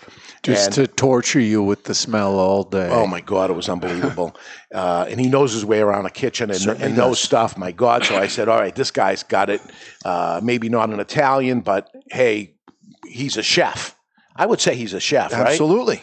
Uh, this is a family thing that his family's been in the restaurant business for years and stuff, and he's got a great background. He's going to be a perfect guy for this. Uh, I, look forward to it. Another person that approached me, and I've known him for a long period of time in the cigar industry, said I would love to be be in it. And the, and the guy, besides digging uh, cigars as much as he does. Um, always a, a or a cook, a chef, everything, and I've known him for almost 30 years now. From Perdomo Cigars, Roy Kirby. And uh, Another ringer, really. Also, I mean, chef quality. Yes, he he knows his way around. Mostly smokers, but he, he knows it. He knows his way around food. Yep.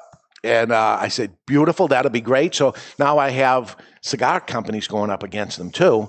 And prefaced by this is Steve's, he's a champion. We're, we're giving a special cigar that day, the Popetta, which was made just for the event. Popetta meaning meatball. So Steve made a mix filler, like mixing the different uh, things that go into meatballs, into a premium cigar, which I will say it will. And Barry's going to do a review on that this week, maybe. Yeah, it'll be uh, Thursday's review. I have Monday Okay. and Tuesday written already, so it'll Okay. go up Thursday. Um, so you, you'll see the information on that. Everybody got one of those cigars when they came in. Um, so that was interesting to have. Um, but Roy Kirby, a ringer, and um, at the last minute, our barista Gary Marino, our, our other Italian that was going to get in here and show it, uh, had some surgery done and in and out of the hospital and doctors and stuff like that, and bowed out at the last second. And I will give uh, praise to Mr. Jonathan who was ready. Uh, well, I had I had happen to have meatballs. happen to have fifty meatballs. Ready. I had made I had made meatballs for dinner, and I just made I made sure that I doubled the batch and had enough, so I had fifty extra in the event. 50 that, extra meatballs. Who has 50 extra meatballs? in the event you have any extra meatballs? I got 50. someone couldn't make it or something happened with weather or whatever, I, we would at least have It was great. meatballs. Thank you. And that's how we play here at Two Guys, just in case. Uh, or else it would have been four meatballs, which would have been plenty along with the pasta and everything. They got the ziti with lines, and the sauce smelled so delicious. Um, everything, everything was great. I'm grateful that he was allowed to participate. Otherwise, I'd be eating meatballs for, for the a rest of your life. Yeah, right. Ed Sullivan doesn't like meatballs. So we put a little toothpick in each meatball. There's a red toothpick, a green, yellow, blue, and natural, like you saw eh, um, that was just set up. And I said, make sure you save one of each of these, and and we did. Um, and uh, here's how uh, it played out. We had eight people picked a red one, eleven picked a green one. Yellow was 10, blue was 6, and natural was 10. So two people at 10, one people, one person at 11, the winner, and falling behind was an 8 and 6. So this thing was pretty damn close. All you got to pick was your favorite one. There's no second place, third place, or anything like that, although they did push it. So first place, one winner, a tie for second place at 10, just one off from, from that. Um, and it came down to one vote, separating one, two, and three. One, one vote total. Um, so I said, okay, I'm just going to go with everybody came in second place, and I'm going to reward the winner. which the place you exploded. Played, you played that room like a fiddle with that. I didn't know that's the way it was going to go. I really didn't want to do it because you know, thanks for everybody participating. They spent their own money making the meatballs and the, and basically the time and everything that went into it. So, but these guys would have none of that. There's no participation trophies awarded here. We want it down. Lay it and, out. And you were a strong component of it also. Yes, I am. So here they were standing right, sitting right where we're sitting here. And I said, okay, then I'm going to work backwards and give you the last place winner. Uh, and and coming in last place was the blue toothpick. And we mentioned the blue toothpick in the last hour because Michael Cappellini said, Well, I don't know who did the blue toothpick, but there's some cheese in the center of it. And this is not a meatball. And this is in last place. And coming in last place was the blue toothpick two years in a row, Mr. Jonathan. Now, in my defense, Mr. Consistency. in, in my defense, Yeah. last year I came in fifth place. This year I came in fourth place because there was a tie for second. yeah, that's what you want so I'm moving up. No, when there's a tie for second, there's now a third place. It goes to fourth place and then fifth That's place. right. No, And that's how I not play. how I do it. Yeah. Uh, and if you had any idea how difficult it is to stuff mozzarella inside a tiny meatball, I have no be idea because you don't size. do that. I tried to do something a little creative, something That's the pr- different. that's your problem. Go traditional because that's the contest Well, of it. Stop putting pineapple on the pizza and jalapenos and everything. Yeah, does No. it taste good? Yes, but you're not going to win the pizza award. I'm not entering any pizza competitions, but for next year I may have to just go traditional. Are you doing it next year after two? I have to. No, you don't. I have to defend my title. of loss of last place. Somebody can do it worse than me. I know they can. what we really need to do is do a store bought meatball because that's going to be the one that wins. Just throw a store bought meatball in there and say, okay, there's a there's a ringer why, in why- there. Why don't you do that? I'm not put. I'm making meatballs, but we can also put a store bought one in there. But if you want a chance to win, you should go store bought. Maybe I'll mix them in there. All right. All right. So red. Where's my answers here? Chat room said is uh, wow, Mr. J last again. Ha ha ha ha ha. the universe has spoken. It has, and and I'll tell you, he's a he's a great cook. And usually he makes something really great, and I go, "This is the best, whatever it is that I ever had." And you, and you hold the title on a lot of these things. So then it'll be two, three weeks later or something. He's making that again, and I'm like, "Awesome! This was so great." And then it's a total failure. I go, "What do you do?" He says, "I changed it up a bit." Why would you do that? It was the best there ever was. Now I'm changing it up a bit, and it's never been the same. So Steve Saka should just make the cigars that he makes, and that's it. He should never do another test blend. He should never Once- see if this tobacco he, he works should with make a that test tobacco. blend for a different cigar, but don't change the cigar. Don't change the meatball. If you made a great meatball once, that's the great meatball. It's over. Should McDonald's continue to change the Big Mac around? I, I came in last place. I gotta change it. yes, you do. Okay, Yes, so I you gotta do. change it. All right. Uh, next up uh, was red. And red was Roy Kirby from Perdomo Cigars coming in um, next loser. Uh, by the way, every meatball, including yours, was Thank you. fantastic. Yeah, thank you. Uh, Roy Kirby's meatballs w- Well, in Ed. Sullivan's case, fantastic four meatballs. Correct. Okay.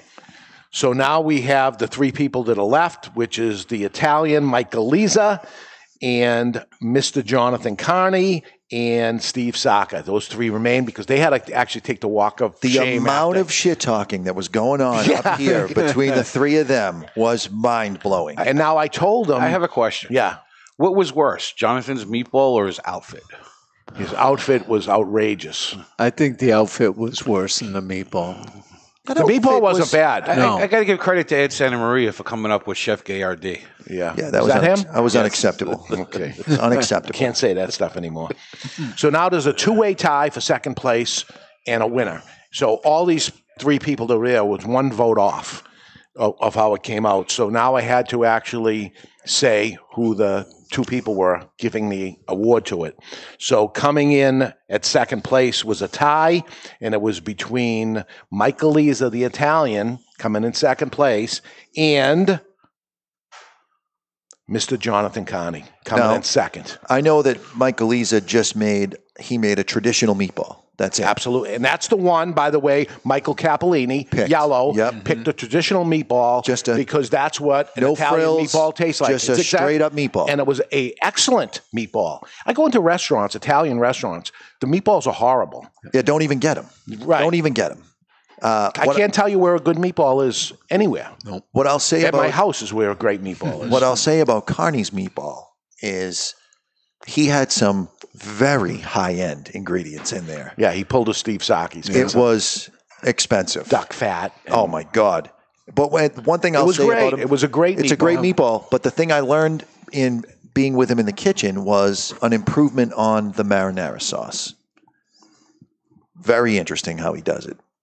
Well, your sauce was great. Thank you. I told you. As the My, thing was now my cooking, sauce it- is even better. Yeah. Now oh it's my even God. better. The smell in this place was like old school going home on Sunday and oh my God. I've learned how to So sauce. Steve Saka won. Congratulations, Steve Saka, once again. Absolutely. It killed me to actually say it. I didn't cheat. I was thinking about it. And I, no, I never. I do it by whatever uh, turns out. Uh, And this year was not presentation. it wasn't presentation. No, everybody stepped their game up in that department. They did, but um, I don't think Steve spent as much time on this year's. No, Or, or as much money.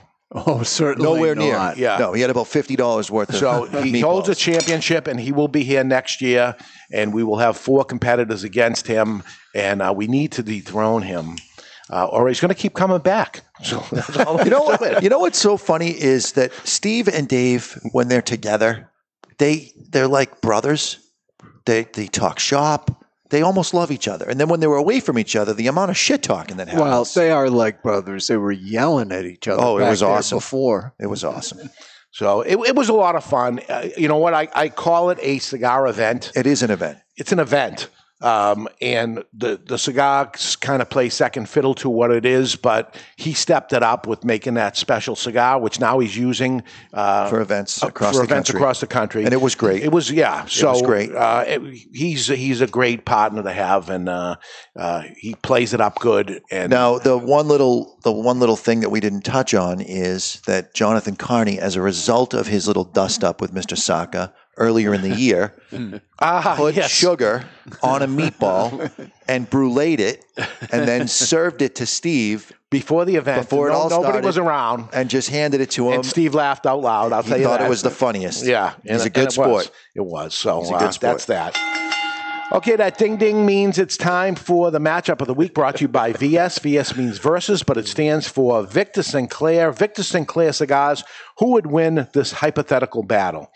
And this time I'm having the Cuban Scarface Al Pacino, Tony Montana, versus the Italian Al Pacino, Michael Corleone from The Godfather Part 2.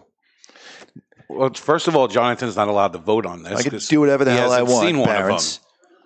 And, and it's The Godfather Part 2, not Part 1. Hmm. You saw that. Yeah, right? I saw all three. Okay. I wish I didn't see. I the third told you not to see three. I, I asked you not to see that one. Who's the Who's the first guy? Is Al Pacino as Tony Montana, the Cuban. It's, so it's Al Pacino versus Al Pacino, but it's the two characters, the Tony Montana Al Pacino versus the Michael Corleone in Godfather Part 2 against each other. It's got to be Scarface. It isn't. No, it's definitely Scarface. Say No. hello to my little friend. Come on.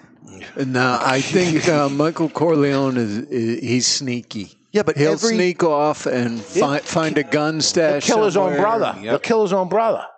Oh, I, I blew Every- it, right? I blew it for those. That, Every single Spoiler alert. Spoiler alert. the movie's 40 years old. I think you can say what happens. Every single man that's ever held a gun longer than two feet has said, Say hello to my little friend. He changed popular culture with that I line. think every man has said that, regardless. How about this? That's a fair point.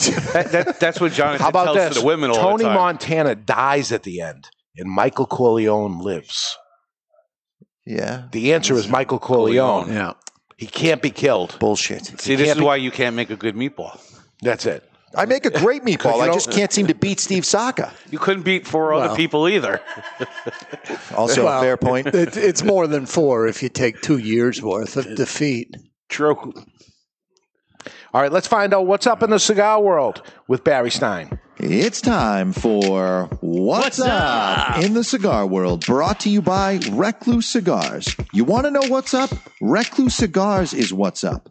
Voted the 2015 Cigar of the Year is the Recluse Amadeus Reserva Habano. Every Recluse cigar goes through eight, count them, eight fermentation cycles over the course of two full years. They are box pressed and rolled end to bar for a perfect draw every time.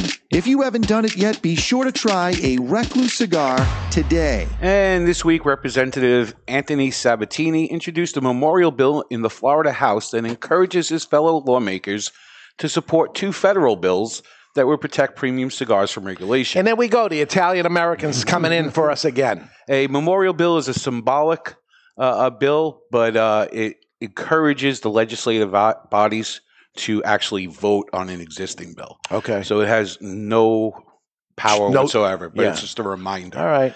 In college football this week, LSU capped off their perfect season by winning the national championship. And in order to celebrate, quarterback Joe Burrow from LSU lit up a cigar in celebration where he was subsequently threatened with arrest for lighting up in the locker room. Oh, crazy. Another cop stopped in, told him it was okay, even though it wasn't, and the party continued with nobody being Yeah. arrested. There's a guy shooting up in the back room. Yeah, you're going to take 50 Yeah. years of college tradition and tell him he can't light up a cigar? So uh, Rob wrote in on that. that, okay. Uh, I'm sorry, you can continue. And then uh, and the last thing, press release after press release came out this week about who's attending, who's not attending uh, PCA. It's crazy. And it's getting out of control, and that's what's up in the cigar. So how how about that? People sending press releases out to say they are going. After 42 years of going to the trade show, we are here to announce we are going to the trade show. Yeah. What's up with that? I, I don't know. It's like I didn't send you the invitation. I don't want Did- your RSVP. Just go. Did so? Did you put any of those press releases out? I don't know No. if you did or not. Okay, I did good. not. I thought it was. I, I, and I don't ask you. I let Yeah. you do whatever you want to do. But uh, I saw the press releases out there from other um, cigar media and stuff putting press releases out of things that aren't news. Was it news when the people announced they weren't going to go? That was news. That was a big, big deal, and that's going to shake through this industry for a long time of what happened. This is so damaging of what's happening behind the scenes here. It's ugly, and uh, this is my problem with big tobacco. You hear me always fight the stuff, but putting press releases out of things that should not be press releases. It's a political pawn. It's a political move of mm. saying here. So this is the separation that's happened at this mm. point. They're choosing sides. I told you at the beginning of this that mm. companies are choosing sides. That's the exact thing I wanted to get into. Of now it's like. Okay, you got to pick a side. You don't have to pick a side. Go to the trade show, enjoy yourself, have a good time, support the industry or whatever. You don't need to bash those guys either. They're bashing you. I don't know. I, I'm the you get punched and you want to feel like punching back or something, or you step it up and say, you know, let them do what they want. Two wrongs don't make a right, and just le- leave it alone because this thing's going to get ugly.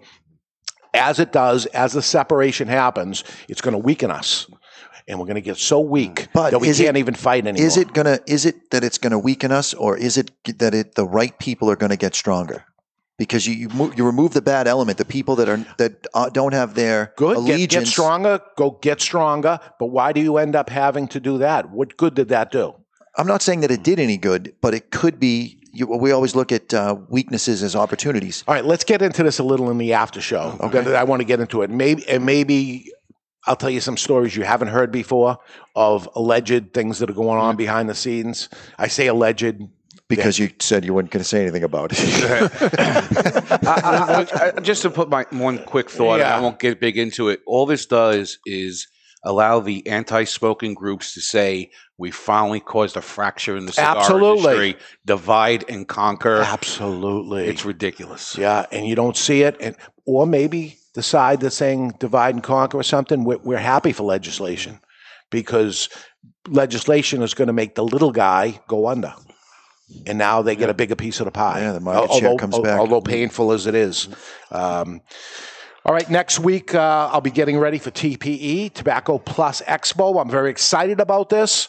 Uh, I have the schedules. I got, um, um, you know, who's going to be there. Uh, lots going on. Uh, who's going to be there? Who's not going to be there? We'll we'll dig into a lot of TPE. Is this an opportunity for them? Um, this, this fallout that's happening, or is this a chance that all these people are going to be together? They're not going to be together at IPCPR. They will be together at TPE. And maybe we can clean some of this up and shake hands and say, uh, okay, let's stop this. We'll find out. We'll talk about it next week. And the following week. February 1st, happy birthday to Mr. Jonathan. One day late. And my gift to you is going to be I won't be here. Thank you. All right. And uh, let's see what you have that Super Bowl Saturday on February 1st. And when I come back on February 8th, I'll tell you all the behind the scenes skinny of what's going on uh, and what I heard on there. If I can't report some of it back, hopefully I get some of it back to you so you have some sort of content when I'm away instead of just reading some ridiculous thing that you plan on doing over and over again, like Barry hates. Yes, reading. Reading. Well, Barry, why don't you just do the second half of the show, and I'll do the first half, and then there won't be Because as the last reading. time you told me to do something, you destroyed my thunder by stripping down on the show and scarring me for life. You did. You took your clothes off. I remember it. It still bothers me. I woke up the other night in a sweats, and I was remembering that show that you were sitting next to me, and, and poor Ed Sullivan. Poor Oh, Ed, my he had a bird's eye view of your Yeah. sack. It was not good.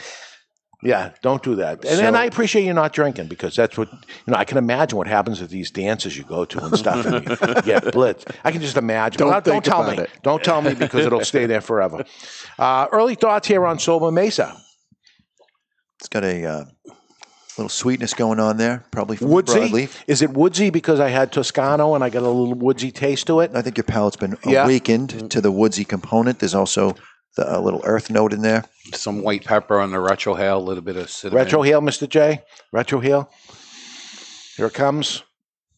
There it is, a little out. That's it. Stop and blow the rest out. Don't blow the rest out. Blow it out. why hold it in? Once you get it out there, let it go. Then that's it. You've done it. I feel like a you quitter. were there. I feel like a quitter if I stop. God, because because you do this each time. I almost. Ed, this is a go-to for you. Yeah. I almost I launched. like these a lot. All right. All right, we're going to take a break. When we come back, uh, we've seen the press releases. We talked about them. We'll get more into the PCA and the after show. Um, and uh, also, uh, we'll discuss uh, the new cigar. We should discuss that too. So we, we did a lot of this. I don't know. We'll come up with something. We only got about 25 minutes left to go. So stick around, everybody. We're coming back.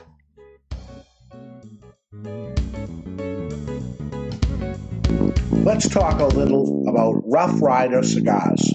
So here is where the motorcycle culture meets Cigar Nation. This badass looking cigar uses the name Rough, but delivers a smooth as silk ride each and every time. Even before lighting one, you can't help but notice its sweet like honey flavor. Smooth and creamy, resembling slightly sweetened butter.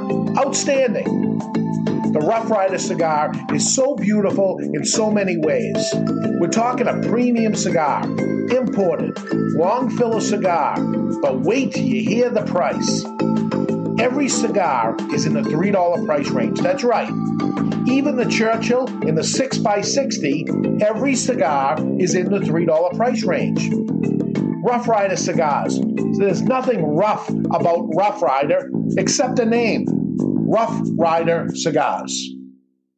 The following message is brought to you by Drew Estate. Drew Estate, the rebirth of cigars in the new Drew Diplomat app. Join me, Barry Stein, from the Cigar Authority on Drew Diplomat. As you know, I am quite partial to Liga Privada number 9 from Drew Estate. So join me for a Liga and share your experience with Drew Estate. And while you're at it, don't forget to check into Two Guys Smoke Shop on the Drew Diplomat app. Drew Diplomat is now available for the iPhone and Android. To learn more about Drew Diplomat, visit drewdiplomat.com. That's drewdiplomat.com. You must be at least 21 years of age or older and a resident of the United States, including D.C. To be eligible for membership in this program, other terms and conditions apply. Surgeon General warning: cigars are not a safe alternative to cigarettes.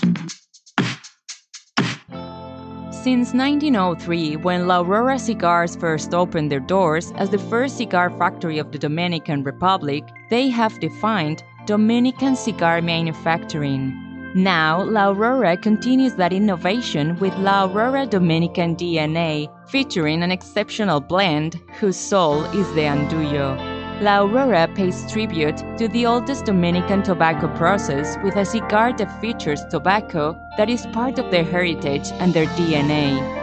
The La Aurora DNA features this hard to work tobacco that brings the unique characteristics of strength, inspiring aroma, and sweetness that creates an exceptional smoking experience that only La Aurora can bring you. Experience La Aurora Dominican DNA with its Cibao Valley Dominican wrapper, an authentic Cameroon binder from Africa with fillers from the Dominican Republic, Pennsylvania, Nicaragua, and Andullo. Available at top retailers like twoguyscigars.com and is distributed in the United States by Miami Cigar and Company. Jose Dominguez, Jose Dominguez, Jose, Jose, Jose Dominguez. What the hell are you doing? I'm writing a commercial for Jose Dominguez. Well, what you should be doing is talking about how good they are. That Jose Dominguez makes millions of cigars for other people, but saves the best tobaccos and the best blend for his namesake, Jose Dominguez. Not singing a song, if that's what you think you're doing. What I am doing is creating what is known as a donut. Hey, nobody's going to take away your donuts. No, a donut in a commercial is when it starts with a jingle and then the information comes in and then ends with the song again. The information is the filling of the donut. Why does everything you talk about have to center around food and usually donuts? I don't know. Listen, Jose Dominguez cigars come in four great sizes and two wrappers the mild, buttery, smooth natural, and the slightly bolder Maduro. And every cigar is about $5. You know as well as I do, Dave, Jose Dominguez is no $5 cigar. It's worth so much more, it's a sensational value. Okay, here's the end of the donut. You ready? Jose Dominguez. Jose Dominguez. A legendary brand opens a new chapter in its storied history with the H Upmann by AJ Fernandez. The nearly 175 year old H. Upmann brand in collaboration with storied cigar maker AJ Fernandez bring a medium to full bodied, sweetly balanced, and yet complex smoking experience. Boasting an Ecuador Sumatra wrapper, this cigar produces incredible aromas and nuances of sweet spices. Today, Almost 175 years later, the legacy of H. Upmann lives on a brand new take on an age old brand. Handcrafted in Esteli, Nicaragua by cigar master AJ Fernandez. Available in four sizes, priced under $9. A legendary brand opens a new chapter in its storied history with the H. Upmann by AJ Fernandez. This is George Padron from Padron Cigars. You're listening to the Cigar Authority on the United Podcast Network. And we're back. We're smoking the Sobremesa over the table, talking about after dinner stuff. And uh, welcome back, everybody. Uh, just had the meatball, fantastic event. Um, had a special cigar at it. It was the Polpetta. It was made just for that event. This is a He's, we talked about a, a quarter cigar or something like that. It's not a short filler cigar, but what we call a sandwich or a mm, mixed Yeah. fill. He talked more about that cigar than it took him to make the meatballs. Yeah. He is a long winded mofo. so this is when you know it happens in factories all the time that they get all the scrap and they end up making mm-hmm. mixed fill cigars, which is I, not what I want you to understand. This is this is when he makes one of his cigars. Did, did he mention which one? Might have been the Mi Querida. I don't think so. No, Sin Compromiso. I think it was. That's what it was. So this was the scraps just from Sin Compromiso, and then um, he gets some longer tobacco leaves, not full length, but longer tobacco leaves, and put them in the front. So when you cut the cigar, there wasn't little pieces of tobacco that was coming out. But a shot, shot full of cigar, all them. If I didn't tell you, you'd, never, never know know. it. No. You would Nobody know. would ever know. Um, but long burn. Yeah. Right, and it didn't burn hot the way some of the short film Yeah, does. yeah. So he, he did it really well. Spent a lot of time with the ingredients. So the ingredients basically cost him nothing because it was the leftover from there. But he spent extra time on the labor of what that is to ma- to make it go as well as it did. That cigar will not be available for sale at all. Um, we have none. Uh, none. None. Um, but I have when, s- I when have there some in the store, but not for online. Okay. Yeah. So for um, if if you see there's a um, um, Sobremesa event or, or any Dunbarton Tobacco event, um, that will be the you know you'll buy a box and you'll get some of those or whatever. That's what they're going to do the whole year with it. Uh, was the plan of what it is. So look for that wherever you go to cigar shops. Uh, if you want to try that cigar, it's the only way you're going to end up trying it. Watch for Barry's review this week, uh, Thursday. Um, and he'll review it and explain to it. Did you smoke it yet, Barry? Or you haven't? Yeah, I, I got my hands on two. I smoked one Okay. yesterday casually. If I Yeah. didn't like it, I wasn't going to review it. I'm that guy. Yeah. Um, I liked it, uh, so therefore I'll review it. Okay, so uh, look look for that. Okay, let's take a peek into the asylum from our friends at Asylum Cigars. It's time for news from the insane asylum. Odd and sometimes historic news stories that are too insane to be true. Or are they? Brought to you by Asylum Cigars. Take no prisoners. Asylum cigars are truly flavorful, medium bodied Nicaraguan cigars with sizes ranging from 4 inches by 44 to the absolutely insane 8 inch by 80. Asylum Cigars. One can never have too many duck buddies, or can they? Dave the Duck found out the hard way that too much of a good thing is a bad thing. The nymphomania horny Drake realized girls need love, but it wasn't God's plan for him to do it as much as 10 times a day with his duck buddies Dora, Edith, and Freda. The duck wound up with gangrene of the pecker, so they lopped off his putrid phallus. This is one daffy story which leaves us wondering which bathroom will the duck be allowed to use? And that's not only insane, it's asylum. You didn't like last week's, you didn't like this week's. Duck story. There was duck in the meatball, the, the tie in or whatever. Sort of tied it in. Yeah. Were there any penis in the meatballs? I don't know. Tell us. Maybe the blue one. Following message was submitted through the contact us page of thecigarauthority.com. And Rob writes LSU wins the college championship, lights up a celeb- celebratory cigar along with other players in the locker room, and cops come in and tell him to put it out. This just further proves the point that you made on last week's show. They are going to take and take, and if we don't stand up and unite. I'm a police officer, and I would have looked the other way on this one. They just won the championship. Let the players celebrate. Pretty sure Barry has this in the rundown for what's up in the cigar world, but I thought I should bring it to your attention. Thank you for all you do, Rob. Do you think the cop came over and stopped him, or do you think somebody went to the cop and said, "Hey, stop him"? So- then he has to do something. So there is a story going around that I don't. I'm not in the know enough to know how true it is on legitimate sites. that that should never stop us. right, So legitimate sites. But a a lady reporter for ESPN complained to the police officer when the door opened up and smoke came out of the locker room. That she filed the complaint. This is what's been reported on a few different Well, sites. filed. She went up to the cop and said, "Hey, smoking cigars. Yeah. Stop him doing that." They're not allowed to do that. Absolutely.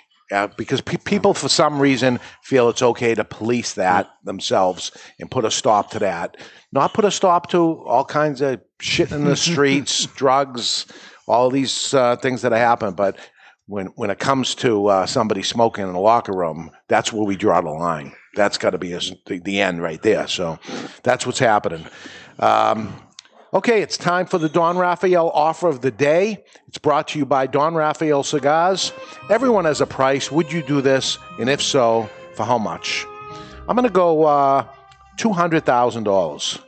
$200,000, which I'm not going to pay for, but I'm going to say Ed Sullivan's out. redo first grade through high school. How much time? I don't care. So much, whatever. Two hundred thousand. I could probably pull that off in a year. Yeah, I could do that. Don't you have to put so much time in school? You can't just take the test and move on. Yeah, but uh, That's not true. not not Really? not to go down a, a taboo road. But have you seen what high school seniors look like these days that are like 17 years old? I'd be worried that I'd be brought up on charges just for looking at them the wrong way. So, no, I'm out. You ever see uh, what was that movie with a?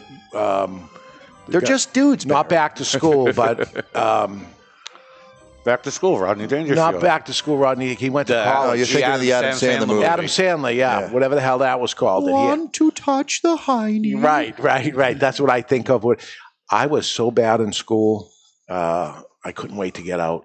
I would never. There's not enough money to make me go through that again. This is going to shock you guys and our listeners, but uh, in the first and second grade, I was homeschooled, and we Yeah. used to frequently That do answers a lot of questions. Go two ahead. and three days worth of schoolwork because a, a day was a page. Yeah. So I'd do two or three and be able to get two or three days worth of work done before lunchtime, and then have the rest of the day off. You were a smart kid in school when I- you when I when you went to regular school. when I went to regular school, yeah, what A's and B's? What mostly A's. Yeah. mostly A's. Yeah. If, I was a CD student. If I got a B, I got in trouble.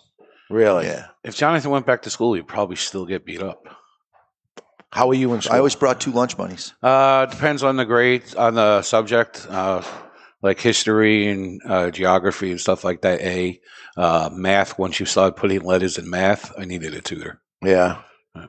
But you got through no problem. I got through summer it. school, no summer school classes summer or anything. I went to summer school two years. Very bad. How about you, Ed Sullivan? You were a star. Pretty good, I knew you were.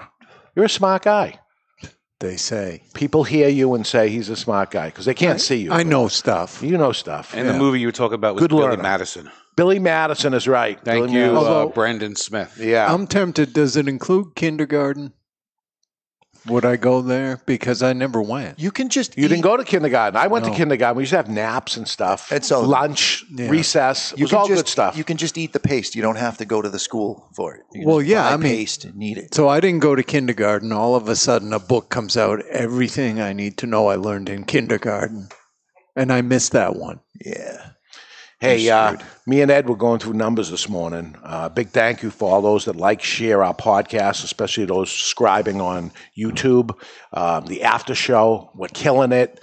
Um, the actual show, killing it. Yeah. Uh, these things are catching on unbelievable. Thank you so much for doing that. When you write review, when you write a little review on YouTube or whatever, and um, wherever those things are. I don't even know where they It's are. much appreciated. Uh, it is. It, hel- it helps us out. It gets other people to see it. You end up sharing it on your social media. It boosts us again. Uh, I was blown away this morning. Yeah. That was uh, very nice to hear. And, Good start to the day. It was. Uh, You like hearing it, and uh, we're doing our best we can. Believe it or not, you're seeing this mess that happens, but it does require, um, and that goes for everybody that's doing uh, cigar podcasts or any podcast. We see it. You know, the, the the upfront work and stuff that happens is uh, a, a lot of work, and uh, we try to make ourselves better all the time and and do a nice show, and um, it's paying off as far as listeners and nice things they're saying, even bad things they're saying, and we're we're loving the. Um, Letters that come in, uh, both positive and negative, uh, because the negative stuff helps it and maybe stops Mr. Jonathan doing some of the things he does. So, Yep. thank you. Uh, okay, let's squeeze in the classic three way. Brought to you by Classic It's time Cigars. for This Day in Classic History, brought to you by Classic Cigars. Classic Cigars are now the most affordable cigar brand in America. With prices as low as $1.50, this cigar has something for everyone. The Classic Connecticut is light and smooth. The Classic Maduro is bold, but never overpowering. The Classic Cameroon sits somewhere in between with hints of sweetness. And the Classic Cuban is a real knockoff of the taste and flavors from old time Havanas. Classic cigars are sold in cost saving bundles of 20 and sold in five great sizes, ranging from $1.50 to $2.25 per cigar, which makes Classic the most affordable premium handmade cigar in America. Classic Cigars.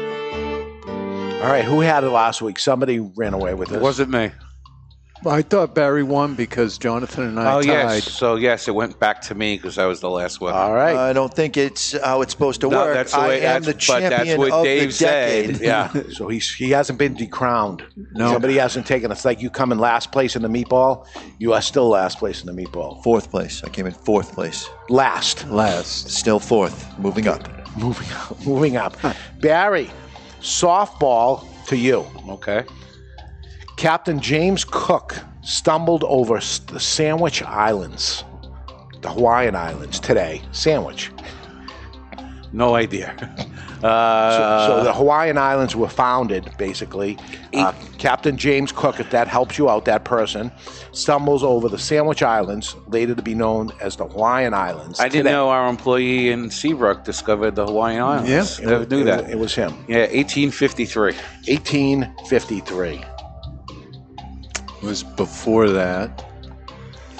Oh, I think 18th century. So it's we'll split it down the middle. 1750. 1750. Be 1600. 1600.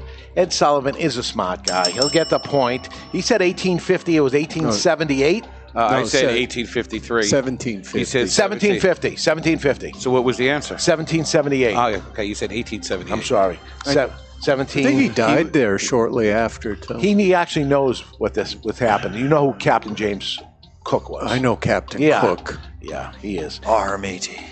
Ed Sullivan gets the point, and it's over to Ed Sullivan. The first demonstration of the X ray machine in the U.S. happened in New York City today. What year was it? First demonstration of the X ray machine in the United States happened in New York City today, 1874. 1874. 1945. 1945. And his wife couldn't sleep because he glowed at night. 1917. 1917. He is smart, Ed Sullivan.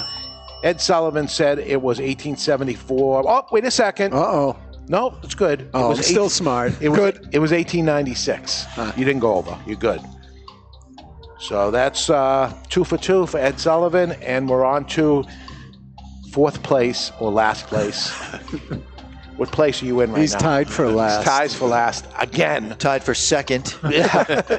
If you're not first, you're last. Missed, missed, that's it. All right, Ricky Again. Bobby. Is that Adam Sandler? No, No, that was uh, Will Ferrell. Will Ferrell. Uh, first college basketball game with five players on each side was conducted by the University of Iowa. Invited student athletes from the University of Chicago for an experimental game. Chicago beat Iowa 15 to 12. This is a basketball game. 15 to 12 was the final. It happened today. What year?